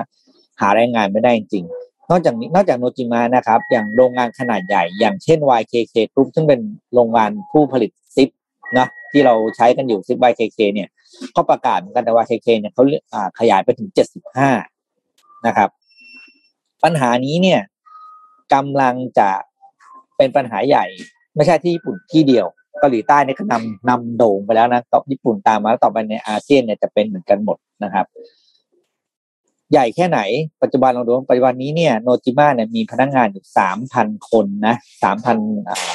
ที่เป็นพนักงานประจำนะครับ มีอยู่ประมาณสิบห้าเปอร์เซ็นที่เป็นพนักงานอายุเจ็ดสิบเจ็ดสิบห้าปีขึ้นไป คุณคิดดูแล้วกันว่าธุรกิจที่จ้างงานแรงงานอายุเกินเจ็ดสิบห้ามีอยู่สิบเปอร์เซ็นอืมแปลว่ามันสูงมากนะแปลว่ามันขาดแคลนจริง ๆ แล้วเราอะเราอะไรผมผมมองอ่านคราวนี้พวกผมนึกถึงคือผมนึกว่าบ้านเราเนี่ยผู้สูงอายุบ้านเราปัจจุบันนี้เขาหนึ่งคือได้รับโอกาสการจ้างงานหรือเปล่า เพราะว่าผู้สูงอายุส่วนมากเดี๋ยวนี้ อะพูดจริงมองไปจริงๆนะคดผมบอกพวกเราเลยว่า ไอ้คำพูดที่ว่าต่อไปแก่แล้วให้ลูกหลานเลี้ยงเนี่ยคุณอย่าหวังเนอะเฮ้ยคุณไม่ต้องหวังแล้วนะ เพราะว่าเขาเองเขายังลำบากเลยนึกออกป่ะเขาจะมาเลี้ยงอะไรเรา เพราะฉะนั้นเนี่ยตัวเราเองเนี่ย ผมผมผมกับอาจารย์นนท์นี่ผมว่าห่างกันหลายปี ผมนำร่องมันก่อนเลยประโยคนี้ผมต้องรู้สึกด้วยตัวเองก่อนเลย คือไม่ต้องหวังแล้วลูกลูกหลานเราจะเลี้ยง เพราะว่าตัวเศรษฐกิจการแข่งขันแล้วมันสูงมาก ก็เลยมองว่าโอ้โหญี่ปุ่นเขาเริ่มเปิดรับแล้วนะแรงงานการจ้างงานที่สำหรับคนอายุเยอะแล้วไทยเมื่อไหร่จะมีกฎพวกนี้ แล้วให้สิทธิพิเศษทางภาษีได้ไหมว่า ถ้าคุณจ้างถ้า SME หรือว่าโรงงานหรือบริษัทใดจ้าง ค่าจ้างสำหรับผู้สูงอายุเนี่ยสามารถมาลดหย่อนภาษีได้มากกว่าปกติอะไรอย่างเงี้ยนึกออกไหมมันต้องมีอินเซนティブมามาช่วยให้เกิดการจ้างไม่งั้นเนี่ยคนสูงอายุจะกลายเป็นเป็นผมใช้คำขออนุญาตใช้คำว่าเป็นภาระทางสังคมต่อไปอย่างไม่ไม่รู้จบสิ้น อืมอะฝากไว้เผื่อมีผู้หลักผู้ใหญ่ในกระทรวงดูอยู่จะได้เอาไปคิดต่อว่าต้องคิดแล้วนะว่าจะทำยังไงต่อไป อืมครับต่อไปการเกษียณนี่จะเกษียณอายุเยอะขึ้นเรื่อยๆนะครับ เพราะว่าคือคำว่าเกษียณนะผมว่าไม่มีแล้วล่ะ คุณต้องทำงานไปจนอืมจนขอโทษนะขอโทษนะจะทำงานจนตายอะหรือว่าสมมติทำงานไม่ได้อะเพียงแต่ว่าเอ่อโครงทำงานอะไโครงสร้างทางสังคมมันจะได้ อืมโครงสร้างทางสังคมมันจะท้าทายมากนะว่าต่อไปในครอบครัวครอบครัวหนึ่งเนี่ยมีคนสี่ห้าคน อาจจะมีคนที่ต้องเลี้ยงครอบครัวเนี่ยหนึ่งหรือสองคนเท่านั้นแล้วต้อง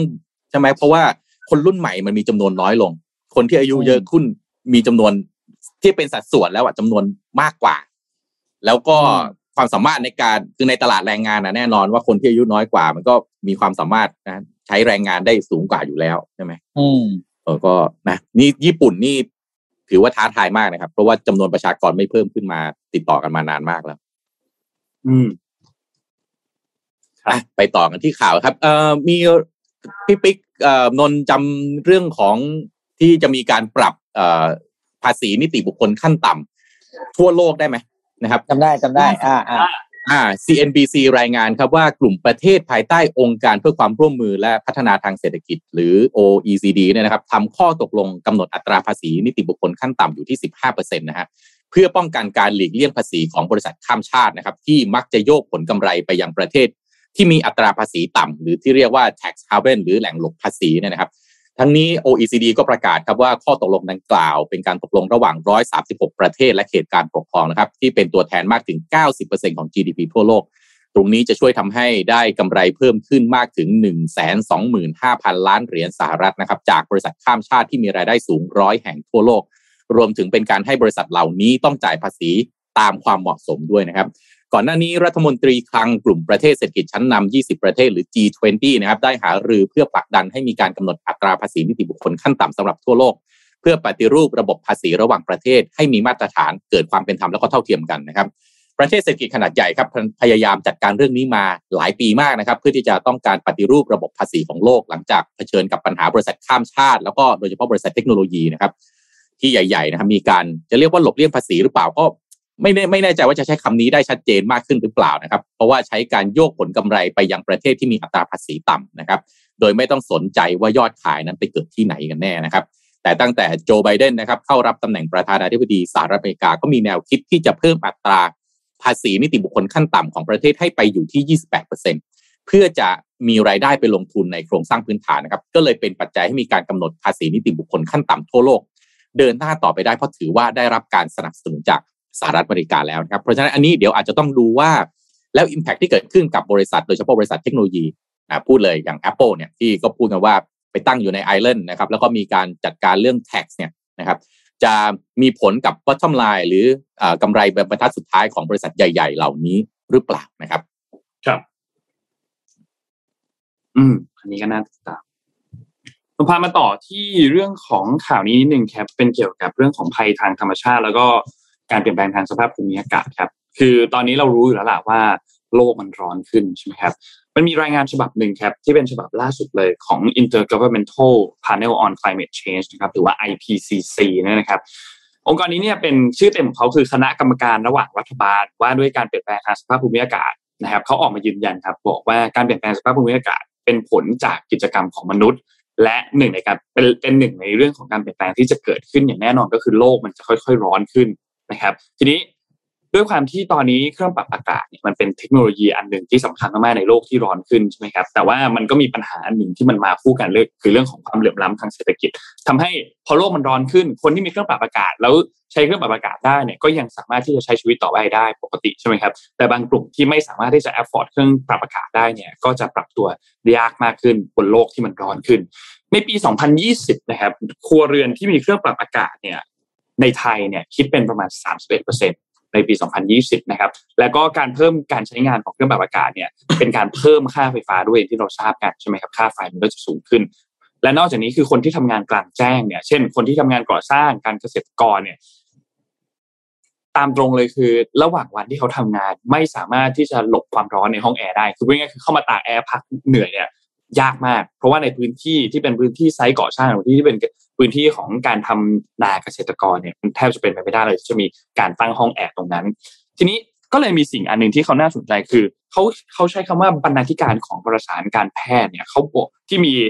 จำนวนหน้าประมาณ 220 รายเลยนะครับ ก็มี The Lancet เนี่ยนะครับ มี New England Journal of Medicine มี British Medical Journal เนี่ยครับเขาบอกเขาออกมาประกาศบอกว่า สุขภาพของคนทั่วโลกเนี่ยกำลังได้รับอันตรายจากการที่อุณหภูมิของโลกเนี่ยมันเพิ่มขึ้น และการสื่อมสภาพของสิ่งแวดล้อม เขาก็บอกว่า การที่เราบอกว่าพยายามลดก๊าซเรือนกระจกในปัจจุบันตอนนี้เนี่ยมันยังไม่เพียงพอ เพราะและที่สำคัญคือระบบสาธารณสุขทั่วโลกเนี่ยไม่มีความพร้อมด้านการจัดการกับปัญหาสุขภาพที่จะเกิดขึ้นจาก climate change คือยังไม่พร้อมที่จะจัดการเรื่องนี้ และที่สำคัญคืออุณหภูมิที่เพิ่มขึ้นยังกระทบต่อเศรษฐกิจ และกระทบต่อภาคธุรกิจด้วยนะครับเขามีการทำวิจัยครับ และก็พบว่า productivity ของการทำงานในออฟฟิศเนี่ยจะเริ่มลดลง ตามอุณหภูมิที่สูงขึ้นพูดง่ายๆคือถ้าร้อนขึ้นก็ทำงานได้แย่ลงนั่นแหละนะครับและภาคการผลิตอุณหภูมิที่เพิ่มขึ้นก็จะส่งผลกระทบต่อกระบวนการผลิตเช่นเดียวกัน ไม่ว่าจะเป็นเรื่องของประสิทธิภาพของการทำงานของตัว cooling tower ที่จะใช้ทำงานในการลดอุณหภูมิ แล้วก็ลดแล้วก็ทำให้ความชื้นสูงขึ้นด้วยนะครับ ส่วนภาคการเกษตรเนี่ยเขาวิจัยครับเขาบอกว่าผลผลิตหรือที่เราเรียกว่า yield เนี่ยทางการเกษตรจะลดลงด้วยเช่นเดียวกัน ถ้าอุณหภูมิสูงขึ้นนะครับ เพราะฉะนั้นนี่คือการปรับตัวที่มนุษย์ต้องเจอ แต่นอกจากนี้ สัตว์ก็ต้องปรับตัวเช่นเดียวกันนะครับ ปลาหลายชนิดครับต้องอพยพไปสู่พื้นที่ที่มีอุณหภูมิน้ำที่เหมาะสมมากขึ้นกับการเจริญเติบโตและการเจริญพันธุ์เนี่ยนะครับ ซึ่งผลส่งผลให้สัตว์น้ำในทะเลเขตร้อน อย่างเช่นในไทยเนี่ย มันจะลดลงนะครับ ทีนี้เราต้องเตรียมการยังไงบ้างที่จะอัดแอปกับสิ่งที่มันเกิดขึ้นนะครับ สิ่งที่ต้องทำอย่างเร่งด่วนไปควบคู่กับการลดการปล่อยก๊าซเรือนกระจกเนี่ยคือหนึ่งเลยคือการชะลอการ เพิ่มขึ้นของอุณหภูมิและผลกระทบอื่นๆจาก climate change ครับไม่ว่าจะเป็นการเพิ่มพื้นที่สีเขียวนะครับการออกแบบอาคารก่อสร้างเพื่อลดความร้อนที่จะเข้าไปในอาคาร ลดการสะสมของความร้อนในสิ่งปลูกสร้างต่างๆ ซึ่งพวกนี้เนี่ยก็เป็นเทคโนโลยีที่กำลังเริ่มต้น แล้วก็หลายอันก็ไปได้ไกลมากแล้วนะครับไม่ว่าจะเป็นการมีพื้นที่สีเขียวบนหลังคา หรือเป็น green roof เนี่ยนะครับการออกแบบสวนแนวดิ่งเป็น vertical garden ในอาคารหรือว่าการออกแบบสิ่งก่อสร้างต่างๆ การวางผังเมืองต่างๆ โดยคำนึงถึงทิศทางของลมมากขึ้น นะครับและที่สำคัญพวกวัสดุต่างๆ พวกนี้ก็มีผลกับการก่อสร้างมากด้วยเช่นเดียวกัน และการออกแบบการก่อสร้างพื้นที่โครงสร้างพื้นฐานต่างๆ รวมถึงการลงทุนที่ประเทศควรจะคำนึงถึงปัจจัยทางด้านการเปลี่ยนแปลงของสภาพภูมิโอ้โหวันนี้มาสองคนเลย การเปลี่ยนแปลงทางด้านสุขภาพอากาศเนี่ยนะครับ ก็เป็นเรื่องสำคัญมากๆ เพราะว่ามันมีหมดครับโลกร้อนมันไม่ได้มาแค่โลกร้อนแต่มันมาพร้อมภัยแล้งมันมาพร้อมอุทกภัย มันมาพร้อมพายุ และทุกๆ อย่างมีแนวโน้มที่จะรุนแรงมากยิ่งขึ้นด้วย นะครับ และการที่เราลงทุนในพวกเรื่องราวเหล่านี้เนี่ย ก็จะช่วยลดการใช้พลังงาน ซึ่งก็ช่วยลดการค่าใช้จ่ายไปด้วย และลดการปล่อยก๊าซเรือนกระจกไปด้วยนะครับ ก็ทำให้ทุกๆคนเนี่ยเห็นตรงกันนักวิชาการนะครับ เห็นตรงกันว่าเรื่องเนี้ย ถ้ายิ่งทำช้าเท่าไหร่ ก็จะยิ่งเจ็บเท่านั้นนะครับเพราะฉะนั้นเป็นเรื่องสำคัญมากการเตรียมพร้อมต่อโลกที่จะร้อนขึ้นเพราะไม่ว่ายังไงก็ตามมันเกิดขึ้นแน่นอนนะครับ ก็ขอบคุณข้อมูลดีๆจาก SCB BSC ด้วยครับ เรามี special reporter สองสาวมาด้วยใช่ไหมครับผมเข้ามาพร้อมกันเลยเอาสวัสดีค่ะกันเลยสวัสดีค่ะสวัสดีค่ะ สวัสดีครับวันนี้แหมมาพอดีเลยนะลุงลุงกำลังจะเล่าเรื่องของเล่นเนี่ยมาถูกเวลาพอดีเลย โอ้เยี่ยมเลยเหมือนแบบเขาเรียกว่าอันนี้ขออนุญาตนะครับ ผมควบคุมไม่ได้นะครับ ไม่รู้เขาจะพูดอะไรวะพยายามบอกเงียบๆไว้ก่อนเป็นเป็นเป็นรีพอร์เตอร์ที่อยู่เหนือการควบคุมฮะเขาเรียกว่าอะไรแล้วจะเข้ามาตอนไหนก็เข้าได้นะครับ ไม่มีการเบรกนะครับ อ่าโอเคอันมันมันเดี๋ยวลุงจะเล่าเรื่องอะไรให้ฟังเดี๋ยวจะถามคุณพ่อนะลูกว่าหนูอยากได้อันไหนนะลูกอะเปิดมาเลยครับ เมื่อวานนี้เนี่ยทางอ่า LA ต้องไม่ใช่สิ ทางนิวยอร์กไทมส์นะครับได้เปิดเผยข้อมูลจากผลการสำรวจว่าอะไรเป็น top 10 ของเล่นคริสต์มาสที่คาดว่าจะขายดีที่สุดในช่วงคริสต์มาสปีนี้นะครับ อันนี้เรียงตามรูปเลยนะ ผมจะพูดไปเรื่อยๆนะครับอะไรเขาเรียกว่า Playmobil Police Robot นะครับ ก็เป็นหุ่นยนต์ที่อ่าเดินได้นะครับ แล้วก็มีอ่ามันก็เป็นหุ่นยนต์ตำรวจนะครับหุ่นยนต์ตำรวจที่เคลื่อนไหวได้นะครับ ราคายี่ยี่สิบยี่สิบปอนด์นะครับอ๋อไม่ทุบไม่เหนือโทเดอะไรนะการเดียนการเดียนขอโทษทีนะครับ อันที่สองนะครับอ่าชิฟุออบุตเอิร์ธนะครับ ก็ไม่ใช่ออไม่ใช่ออบิทนะชื่อออบูตนะครับ ชิฟุออบูตเอิร์ธก็คือโลกครับ เป็น augmented reality globe ก็คือ AR โลกแบบเอาแท็บเล็ตไปทาบนะครับ อ่าเอาแท็บเล็ตไปลาบแล้วมันจะขึ้น เป็นว่า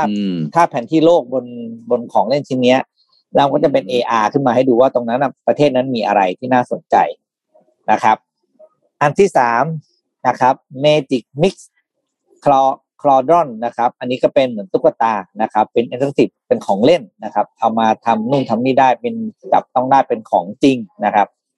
อันที่สี่ก็ยังติดอันดับคลาสสิกตลอดกาลนะครับ Barbie Dreamhouse นะครับของของค่าย Mattel นั่นเอง อันนี้อยู่ที่สามร้อยสิบปอนด์อยากได้ไหมลูก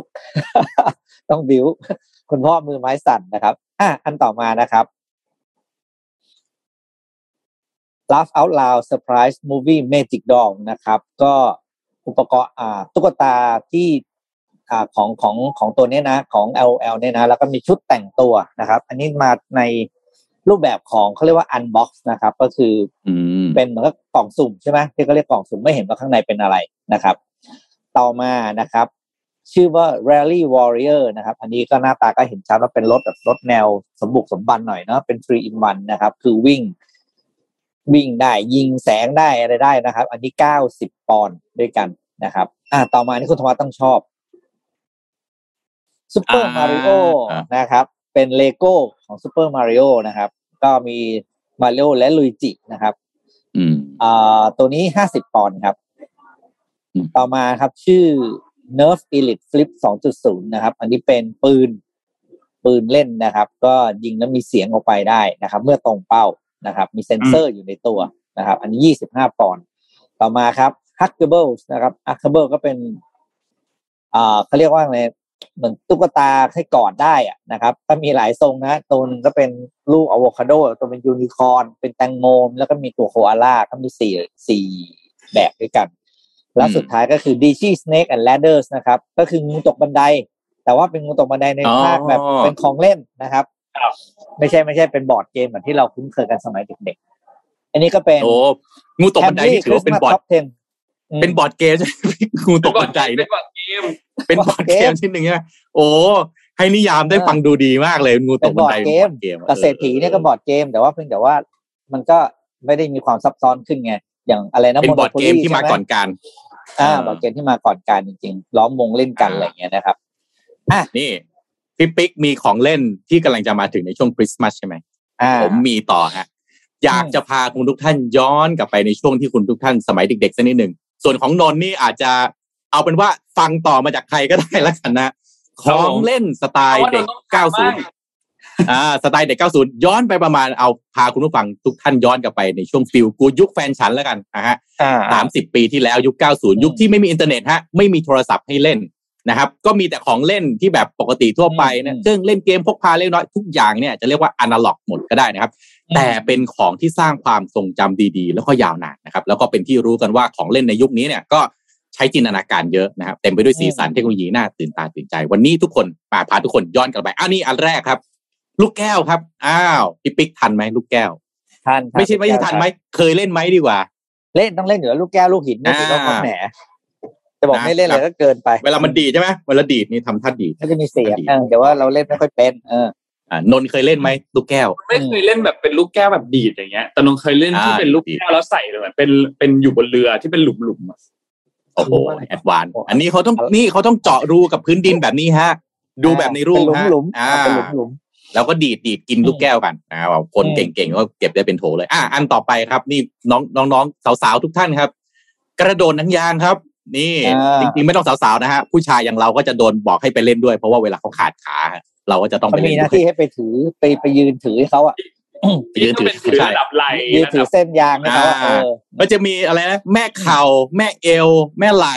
แม่หัวแม่หูอะไรก็ไม่รู้เนี่ยนะก็น้องๆนะเดี๋ยวเด็กผู้หญิงนะครับ ช่วงพักกลางวันก็เล่นกระโดดยาง ซึ่งก็แบบโอ้โหอืมบางคนนี่กระโดดสูงมากนะฮะ ก็มีหลายสเต็ปนะฮะมีอีตุ่มอีเข่าอีเอวอีอะไรอกอีหูล่างอีบน อันนี้ไม่ได้ดับคายนะเขาเรียกกันจริง ๆ นะครับอืมอืมอะตัวต่อไปครับ ยังอยู่ที่สาวๆอยู่นะฮะตุ๊กตากระดาษนี่ เคยเล่นกันไหมครับ น่าน่าจะก่อน90นะเนี่ยอันนี้เนี่ยแต่ก่อนผมมามีเลยอะเอออันเนี้ยเออผมมามีน้องสาว ผมก็จะเซียนเมื่อก่เรื่ออนงมาอยู่ในนี้มากนี่ครับ อะไรนะสตรีสารเขาจะมีอยู่นี่โอ้ในโหหนังสือสตรีสารใครสทันตรีสารนนท์นนท์รู้จักไหมสตรีสารเออเอาเป็นหนังสือเป็นหนังสือที่แบบว่านะเป็นแท็บลอยด์คิดเป็นมากแท็บลอยด์ไว้เนาะก่อนเป็นแท็บลอยด์ของไทยแท็บลอยด์โอ้โหแท็บลอยด์เลยเห็นไหมผมยกอ่าก็ระดับเขาสุดยอดเลยว่าเออ อ่าก็นี่ครับแท็บลอยด์เออแต่งตัวนะสมัยนี้สมัยนี้ก็จะเป็นแบบเป็นเป็นเกมบนโทรศัพท์แล้วใช่ไหมจับแต่งตัวมี skin อะไรอย่างเงี้ยนะเมื่อก่อนฮะนี่คือนี่คือจุดเริ่มต้นนะฮะ original ของคำว่า skin ฮะตุ๊กตากระดาษแบบนี้เปลี่ยนชุดได้อืมอืมนะครับอ้าวต่อไปครับ นี่ทุกคนน่าจะเคย หมากเก็บฮะนะหมากเก็บ แม่หนึ่งแม่สองแม่สามแม่สี่แม่ห้าอะไรเงี้ยอ่า นะก็ใช้ก้อนหินเนี่ยนะครับเป็นอุปกรณ์ง่าย ๆ เลย ไม่ต้องใช้อะไรที่เหลือก็คือ skill ในการโยนนะครับ ก็จากนั้นก็มีพัฒนานิดหน่อยฮะเอาโซ่มาร้อยๆ กันแบบนี้โซ่พลาสติกนะครับอ่านะครับอะต่อไปอันนี้น่าจะเคยกันหลาย ๆ คน ทุกวันนี้ก็ยังมีอยู่นะ ลูกโป่งวิทยาศาสตร์เล่นอ่าอืมอืมอันนี้มี trick ไม่รู้ทุกท่าน คิดว่าทุกคนก็คงทำกันนะฮะพอมาพันพันๆในตรงปลายๆเสร็จต้องเอาไปเอาไปเข้าปากใช้น้ำลายประกอบด้วย นะอืมก็ยุค 90 นี่ฮิตมากนะฮะปัจจุบันก็ยังมีให้เห็นอยู่นะครับ ก็เอาเนื้อยางของลูกโป่งที่อยู่ในหลอดก็บีบใส่ก้านแล้วก็เป่านะครับ แต่ก็มีคำเตือนนะฮะอันนี้อาจจะเป็นอันตรายต่อสุขภาพถ้าเป็นน้องๆอ่าเด็กๆเล่นก็ต้องอันเอ่อระวังหน่อย แต่ยุคเราตอนนั้นเราไม่ระวังฮะอยากทำอะไรเราก็ทำนะครับ ก็อ่ามันเป็นสารประกอบจากเอทิลอะซิเตตนะครับ เป็นสารละลายชนิดเดียวกับที่มีอยู่ในกาวแล้วก็ทินเนอร์นะครับก็สมัยเด็ก ๆ ไม่รู้ว่าโตมาที่เราเพี้ยนๆแบบนี้เพราะเราไป เล่นอีนี่ทุกวันหรือเปล่าเอาเข้าปากทุกวันนะมันเลยแบบว่ามีสารเนี้ยนะครับนี่ต่อไปฮะ original ของบอร์ดเกมครับ เกมเศรษฐีครับสุดคลาสสิกครับเล่นได้ตั้งแต่สองคนขึ้นไปเล่นได้ทุกเพศทุกวัยแล้วเมื่อก่อนเล่นกันโอ้โหเอาจริงเอาจังนะฮะเล่นกันข้ามวันข้ามคืน ไปต่างจังหวัดกันนี่ต้องมีคนถือเกมเศรษฐีไปฮะไม่รู้ทำไมเหมือนกันนะฮะอืมก็กติกาง่ายๆแหละทอยลูกเต๋าแล้วก็เดินนะฮะตามไล่ซื้อที่ดินสร้างบ้านขึ้นโรงแรมใช่ไหม นี่เป็นเจ้าของสระบุรี อันนี้เป็นเจ้าของหนองคาย เป็นเจ้าของอุบลราชธานีนะครับนั่นแหละอยู่บนเกมเศรษฐีเนี่ยแหละนะครับอืมอะต่อไปครับ นี่ได้แบบออกแรงกันหน่อยนะฮะโยโย่ครับโอ้อ่า ได้รับความนิยมนะฮะตั้งแต่สมัยก่อนตอนนี้ก็ยังมีเล่นกันอยู่นะฮะมีการแสดงลีลานะครับ ยุค 90 เนี่ยยุคนั้นใครเล่นได้เล่นเก่งโอ้โหเท่มาก สาวๆนี่ไปยืนดูอื้อหือสารพัดท่าเลยนะครับ แล้วมีการประกวดด้วยนะจัดแข่งขันด้วยนะครับ ในยุคนั้นอืมอืมอ้าวต่อไปครับ เกมกดเททริสนี่อืมได้เล่นไหมฮะฮิตหนักมากนะครับ ตอนนั้นคนเล่นคนติดกันเยอะมากนะครับ ปัจจุบันก็ยังฮิตอยู่นะครับ ก็นะเตทริสนี่ทุกคนก็คงรู้จักนะครับ เล่นแล้วบางทีเลิกยากเหมือนกันนะเล่นแล้วก็ไม่ยอมนะฮะอะตัวต่อไปน่าจะมีคนเคยเลี้ยงกันอยู่บ้างนะครับทามากจิครับ นี่ฮิตหนักมากช่วงยุค 90 นะครับ เด็กแทบทุกบ้านก็ต้องร้องขอให้พ่อแม่ซื้อให้นะครับ ก็ง่าย ๆ ครับ เลี้ยงสัตว์เนี่ยแหละครับ แต่มันไปอยู่บนไอ้ ไอ้เนี่ยไอ้พวงกุญแจเนี่ยแหละนะครับ แล้วมันก็โตได้ต้องให้อาหารมันนะฮะตอนนั้นก็แบบแปลกๆเหมือนกันนะอืมมันทำไมมาเลี้ยงแต่ทุกวันนี้นะครับไม่แปลกเลยอยู่บนมือถือนี่สารพัดจะเลี้ยงเลยนะครับ ครับ อะอันต่อไป อันนี้น่าจะพ้น90อีกนะแฟมิคอมอืมอืมอ่าแฟมิคอมนะฮะ อันนี้เป็นแบบว่ายุคนั้นใครๆก็ต้องมีมีกันเกือบทุกหลัง บ้านหลังไหนไม่มี ก็จะต้องไปรวมกับบ้านอีกหลังหนึ่งที่มีนั่งเล่นกันทุกวัน นะครับ แล้วก็สารพัดเกมเลยนะครับ ตอนนั้นก็เป็นยุคที่เครื่องเล่นเกมเนี่ยมันเอ่อฮิตที่สุดยุคหนึ่งจริง ๆ เท่าที่โลกนี้เคยมีเครื่องเล่นเกมมาเลย จนเป็นที่มาของ PlayStation นะครับปัจจุบันเนี่ยอุตสาหกรรมเกมมันใหญ่ขึ้นมากนะครับอะต่อไปครับสำหรับหนุ่มๆนะฮะรถทามิยาอ่าเป็นรถรถแข่งประกอบที่มีชื่อเสียง นะครับในยุค 90 มากนะครับแล้วตอนนั้นมีอนิเมะมีการ์ตูนนะครับ Let's and Go เนี่ยนะครับนักซิ่งสายฟ้าเข้ามาฉายในประเทศไทยทางช่อง 9 นะครับ ก็เลยปลุกกระแสรถแข่งนะครับมินิ four wheel drive นะครับหรือเข้าใจกันชื่อว่ารถแข่งรางนี่แหละนะครับโอ้ตอนนั้นนี่รางทามิยาเต็มห้างเลยนะครับ คนต้องแบบมีทามิยากันคนละคันสองคัน ที่ซีคอนนี่มีเป็นฟลอร์อะที่รางที่ใช่ไหมให้รถไปวิ่งกันอะเอออ๋อแล้วก็แต่งรถกันแบบโอ้โหเต็ม steamมากตอนนี้ะครับก็ยังมีอยู่นะครับ มีอยู่บางห้างยังอยู่ไหม ที่ที่เซียร์อ่ารังสิตจะมีร้านหนึ่งที่เป็นแบบร้านทามิยาของก็ยังก็ยังมีทามิยายังมีอยู่เหมือนกันอ่าอะอีกอันหนึ่งครับต่อไปครับ ตุ๊กตาบาร์บี้ครับ ตุ๊กตาบาร์บี้นี่เป็นตั้งแต่จริง ๆ มันตั้งแต่ก่อน 90 มั้งนะฮะแต่ก็คิดจริง ๆ ก็ในยุค 90 มีบาร์บี้กับเคนใช่ไหมครับ ก็คุ้นเคยกันมานะฮะทั้งในรูปแบบการ์ตูนตุ๊กตาของเล่นนะครับ ยุคนั้นก็เล่นกับบาร์บี้ก็จับแต่งตัวแล้วก็สมมุติบทบาทว่าทำนู่นทำนี่ไปเที่ยวที่ไหนยังไงนะครับ แล้วก็ปัจจุบันเนี่ยไม่ใช่ว่าจะแค่ให้เล่นแต่งตัวเท่านั้นนะตอนนี้บาร์บี้มีคอลเลกชันของเล่นใหม่ๆนะครับ นอกจากจะเพิ่มจินตนาการแล้วนะครับ ก็เรียกว่ากระเป๋าสตางค์ก็ทะลุเหมือนกันนะฮะบาร์บี้สมัยนี้ก็ไม่ใช่ว่าถูกๆนะครับคอลเลกชันรู้สึกแพงๆนี่ขายกันเป็นล้านก็มีนะฮะนะครับ ที่แบบว่าแบบเก็บสะสมอะไรอย่างเงี้ยนะครับ อ่า อันต่อไปครับโปเกมอนฮะโปเกมอนสำหรับเกมบอยนะครับ ก็เป็นเกมระดับตำนานมหาเทพนะฮะบนเกมบอยที่หลายคนอาจจะนึกไม่ถึง จริงๆก็ไม่ใช่โปเกมอนหรอกจริงๆคือเกมบอยนี่แหละที่เป็นเกมตอนนั้นนี่ฮิตมากนะ คือเวลาพกไปโรงเรียนเนี่ยโอ้โหหยิบขึ้นมาเล่นนี่เพื่อนๆต้องมามุงนะนนทันไหมเกมบอยเนี่ยทันทันทันมันทัจนริงเหรอรุ่นนี้เลยรุ่นที่อยู่ในจอนี้เลยได้เฮ้ยเล่นนนท์นี่พี่ว่าผมนี่ผมไม่ได้เล่นบนมือถือเหรอมเออได้เล่นอาทิตผมย์นี่เลยเลยคือข้ามช่วงเล่นเกมไปละเกมบอยออกมาเนี่ยคือไม่อยู่ในความสนใจเลยอะคือเราไอ้เอาละฮะเราแก่เกินนำไปละนำไปก่อนละ อืมแล้วพี่ปิ๊กอืมไอ้แฟมิคอมทันไหมด้านพี่แฟนไม่เข้ามาทานช่วงนั้นยังเล่นไงแต่พอเรามากกว่านั้น คือพอเกมเราออกก็คือเป็นช่วงที่ไม่เล่นเกมแล้วไม่สนใจอะไรพวกนี้ละอ๋อโอเค อะอะต่อไปครับเลโก้ครับ อันนี้เรียกว่าอมตะนิรันดร์การครับ ไม่ต้องยุค90นะครับ ยุคปัจจุบันก็ยังต้องเล่นกันอยู่เลยฮะ แล้วก็และอลังโอ้การโหเรื่อยๆนะฮะความสร้างสรรค์นี่มันไปไกลมากแล้วนะครับ ก็เริ่มผลิตครั้งแรกนะครับ ที่เมืองบิลลุนด์ประเทศเดนมาร์กนะครับ โดยช่วงแรกผลิตจากไม้นะครับ เลโก้ก็เป็นชิ้นพลาสติกหลายสีนะครับลักษณะคล้ายๆ ก้อนอิฐนะครับเอามาต่อต่อกันนะครับโดยไม่ต้องใช้กาวนะครับ ก็ให้ผู้เล่นเนี่ยใช้ความคิดสร้างสรรค์ประกอบเป็นรูปต่างๆ ปัจจุบันเนี่ยไปมีมากกว่า 6,000 ชุดแล้วนะครับนี่อีกอันหนึ่งสุดท้ายนี่ครับอันนี้ผมเซียนเลย ผมบอกเลยว่าผมเซียนมาก ผมกล้าแข่งในทุกที่นะครับไพ่ยูกิฮะนี่ทันไหมนนท์ทันเปล่าไพ่ยูกิ ทันฮะนนท์เกมอุ๊ยนนท์ยังคนอยู่เลยคนอัจฉเดี๋ยวริไปยะเอามาโชว์เดี๋ยวไปเอามาโชว์คืออะไรอะเอาเอาเล่นด้วยเหรออ้าวอย่างนี้มันต้องดูเอลกันหน่อยนะอ่าคืออะไรพี่ปิ๊กรู้พี่จักปิ๊กได้แต่ได้เล่นบ้างไหมรู้จักแต่ไพ่ลูกกระจอกเฮ้ยโอ้อันนี้ได้ อันนี้เอาไปห้ากะโหลกอะอันนี้ถือว่าหาตอนเช้ามากนี่ไพ่ยูกิเนี่ยนะฮะอะไรคืออะเป็นการ์ดเกมชนิดหนึ่ง มีต้นกำเนิดมาจากการ์ตูนญี่ปุ่นที่ชื่อว่ายูกิโอฮะในเรื่องอ่าอ่าในบ้านเราอะ ชื่อมันชื่อการ์ตูนชื่อเกมกลคนอัจฉริยะนะครับ เป็นการ์ด monster การ์ดเวทมนต์การ์ดกับดักอย่างเงี้ยนะฮะแล้วก็ใช้ต่อสู้กันระหว่างสองฝั่งจนกว่าพลังชีวิตของอีกฝ่ายจะหมดนะฮะหรือเรียกว่า life point หมดเนี่ยนะฮะอ๋อที่เขาเรียกว่าก็เป็นต้นฉบับของการ์ดพลังใช่ไหมถูกต้องถูกต้องคืออมฮิตการดพลังเนี่ยอืมก็ต้องจริง ๆ มันก็มีมาก่อนหน้านั้นแล้วแต่ฮิตจริง ๆ จนมันดังไปทั่วโลกเนี่ยต้องบอกว่าไพ่ยูกิเนี่ยใช่ตัวตัวตัวตัวตัวเริ่มเลยอืมมีอยู่เฮ้ยโอ้โหนนท์มีจริงด้วยเฮ้ยอย่างนี้ตรงใส่ต้องมาดูเอลกันสักหน่อยแล้วนนท์ยังมีอยู่ฮะยังมีอยู่ ยังเล่นอยู่อ่านี่คุณผู้ฟังคุณผู้ฟังมีมีใครเล่นอะไรบ้างเล่นไพ่ยูกิไหมไม่งั้นเดี๋ยวเรามาเรามาจัดแล้วเราจัดปาร์ตี้เล่นไพ่ยูกิกัน เออเฮ้ยแต่แต่มันไม่ใช่มันมันแบบมันก็คือเล่นแบบมันคือเอาพลังมามาอะไรนะเขาเรียกไงนะเดาใจฝั่งมันตรงข้ามใช่ไหมว่าเขาจะเปิดคะแนนเท่าไหร่เงี้ยเหรอไม่ผมเล่นไม่เป็นมันจริงๆมันมีผไรู้กับเรื่องดักฮะมันมีเวทมนต์เหรอโอ้โหมันมีมัมันนมีมี มันมีเอฟเฟกต์อะการ์ดอันนี้เป็นเอฟเฟกต์อืมอ่าอืมอืมอืมอืม แล้วมันก็จะมีการอ้าเล่นบนวเขา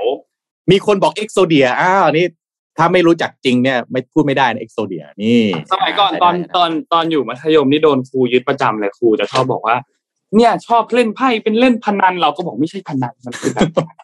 เฮ้ยจินตนาการเยอะมากนะไพ่ยูกินี่จินตนาการล้วนๆแล้วก็ต้องใช้ความคิดสร้างสรรค์สูงมากที่สูงมาก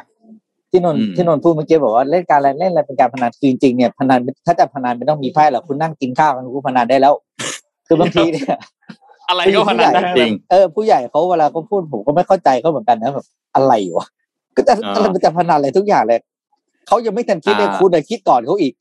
อะจริงมีอะไรก็ใช่ไหมมองในแง่ร้ายไว้ก่อนละอ่า นี่ขอโทษนะฮะตอนนี้ในช่องคอมเมนต์เดือดมากนะครับ เพราะว่าเอ่อหลาย ๆ ท่านนะฮะ มีอืมตอนนี้ขิงกันแบบ โอ้โห จนขิงหมดหมดตลาดแล้วฮะ มีมีคนภูวดลบอกว่าไพ่ยูกินี่คุณโทมัสพูดอย่างมั่นใจแบบนี้ แสดงว่ายังไม่รู้จักผม โอ้โหอ่าขิงกันในช่องคอมเมนต์กันแบบนี้นะสงสัยเดี๋ยวมันต้องอ่าจัดกันสักหน่อยละอ่าแฟนส่วนใครมิตรสนใจไพ่นกกระจอกก็เอาเลยกับพี่ปิ๊กได้คเลรัยบผมเออไพ่ลูกประจอนี่คือติดมาจากดูไอ้พวกนี้ไงไอ้พวกดูไอ้พวกโคตรเซียนอะไรพวกนี้ไงเมื่อก่อนอะที่มันจะมีหลายแบบใช่ไหมเล่นเกาทั้งจิ้งไพ่เกาจิ้ง ไพ่อ่าไพ่ป๊อกไพ่และสารพัดอะอืมอะอ่า นี่มีใครชอบเล่นอะไรบ้าง หรือว่าใครที่อ่าทั้งของเล่นที่จะถึงในคริสต์มาสแล้วก็ของเล่นย้อนอดีตกลับไปนะครับ ก็ยุคนั้นก็ต้องบอกว่า ผมคิดว่าการย้อนกลับไปในช่วงเวลาที่เราอาจจะเพียวนะคือมีความบริสุทธิ์ใสซื่อนะครับ อาจจะไม่ได้รู้จักโลกนี้มากนักหรอกแหละแต่ว่าเอ่อเอ่อโลกมันก็เป็นในแบบที่เราจินตนาการนะครับ แล้วก็เพื่อนๆรอบตัวเรา แล้วก็ไม่ได้ เรียกว่าทุกอย่างมันก็เป็นด้วยความใสซื่อคบกันด้วยความจริงใจ มันก็ทำให้เราฟีลกู๊ดได้เป็นบางครั้งนะครับ เวลาเราย้อนกลับไป แต่แน่นอนว่าก็ปัจจุบันเราก็คงต้องอยู่กับปัจจุบันให้มากที่สุด แต่ของพวกนี้บางทีย้อนกลับไปดูมันบ้างเนี่ยมันก็มันก็ฟีลกู๊ดเหมือนกันนะปิ๊กๆนะใช่ไหมฮะอืมใช่ใช่อ่าแล้วเดี๋ยววันเดี๋ยววันศุกร์หน้าเดี๋ยวผมเอาการ์ตูนยุค 90เนี่ยการ์ตูนยอดนิยมยุค 90 มาเล่าดีกว่า อ้าว ปิ๊กๆอย่างนี้มันต้องต้องวันที่ผมอยู่นะ อ่าวันศุกร์ไงวันศุกร์หน้าเราอ่านพร้อมกันอ่าโอ้โหอ่านี่นี่จัดแน่นอน จัดแน่นอนนะครับการ์ตูนทุกอย่างนี่เรื่องการ์ตูนนี่ด้วยะเรื่องการ์ตูนนี่คุยกันคุยกันเป็นวัน เออ คุยกันทั้งวันเนี่ยเรื่องการ์ตูนนี่เอ่อแฟนรายการคุณวิชัยฮะนี่โอ้โห คุณวิคุณวิชัยนี่เป็นบกเชี่ยวชาญเรื่องการ์ตูนเลย จะนัดคุยอืมคุณวิชัยหลายรอบยังไม่ได้คุยสักทีนี่อยู่ในช่องคอมเมนต์นะฮะเรื่องการ์ตูนนี่ที่สุดจริงๆผมหลังไม่คุยกับคุณวิชัยบ่อยๆเรื่องการ์ตูนเดี๋ยววันศุกร์หน้าพี่ปิ๊กตามนัดนะ ผมรออ่าการ์ตูนการ์ตูน อ่านะครับโอเคอืมอะโอเคครับ เดี๋ยวนนท์ต้องไปฉีดยาใช่ไหมอืมใช่ครับ เดี๋ยวต้องพาแฟนไปฉีดวัคซีนครับเหลือคิดว่าวันนี้โอเคเชิญเลยครับ เดี๋ยวเราฝากไว้หนึ่งอัน ตอนนี้มันมีงาน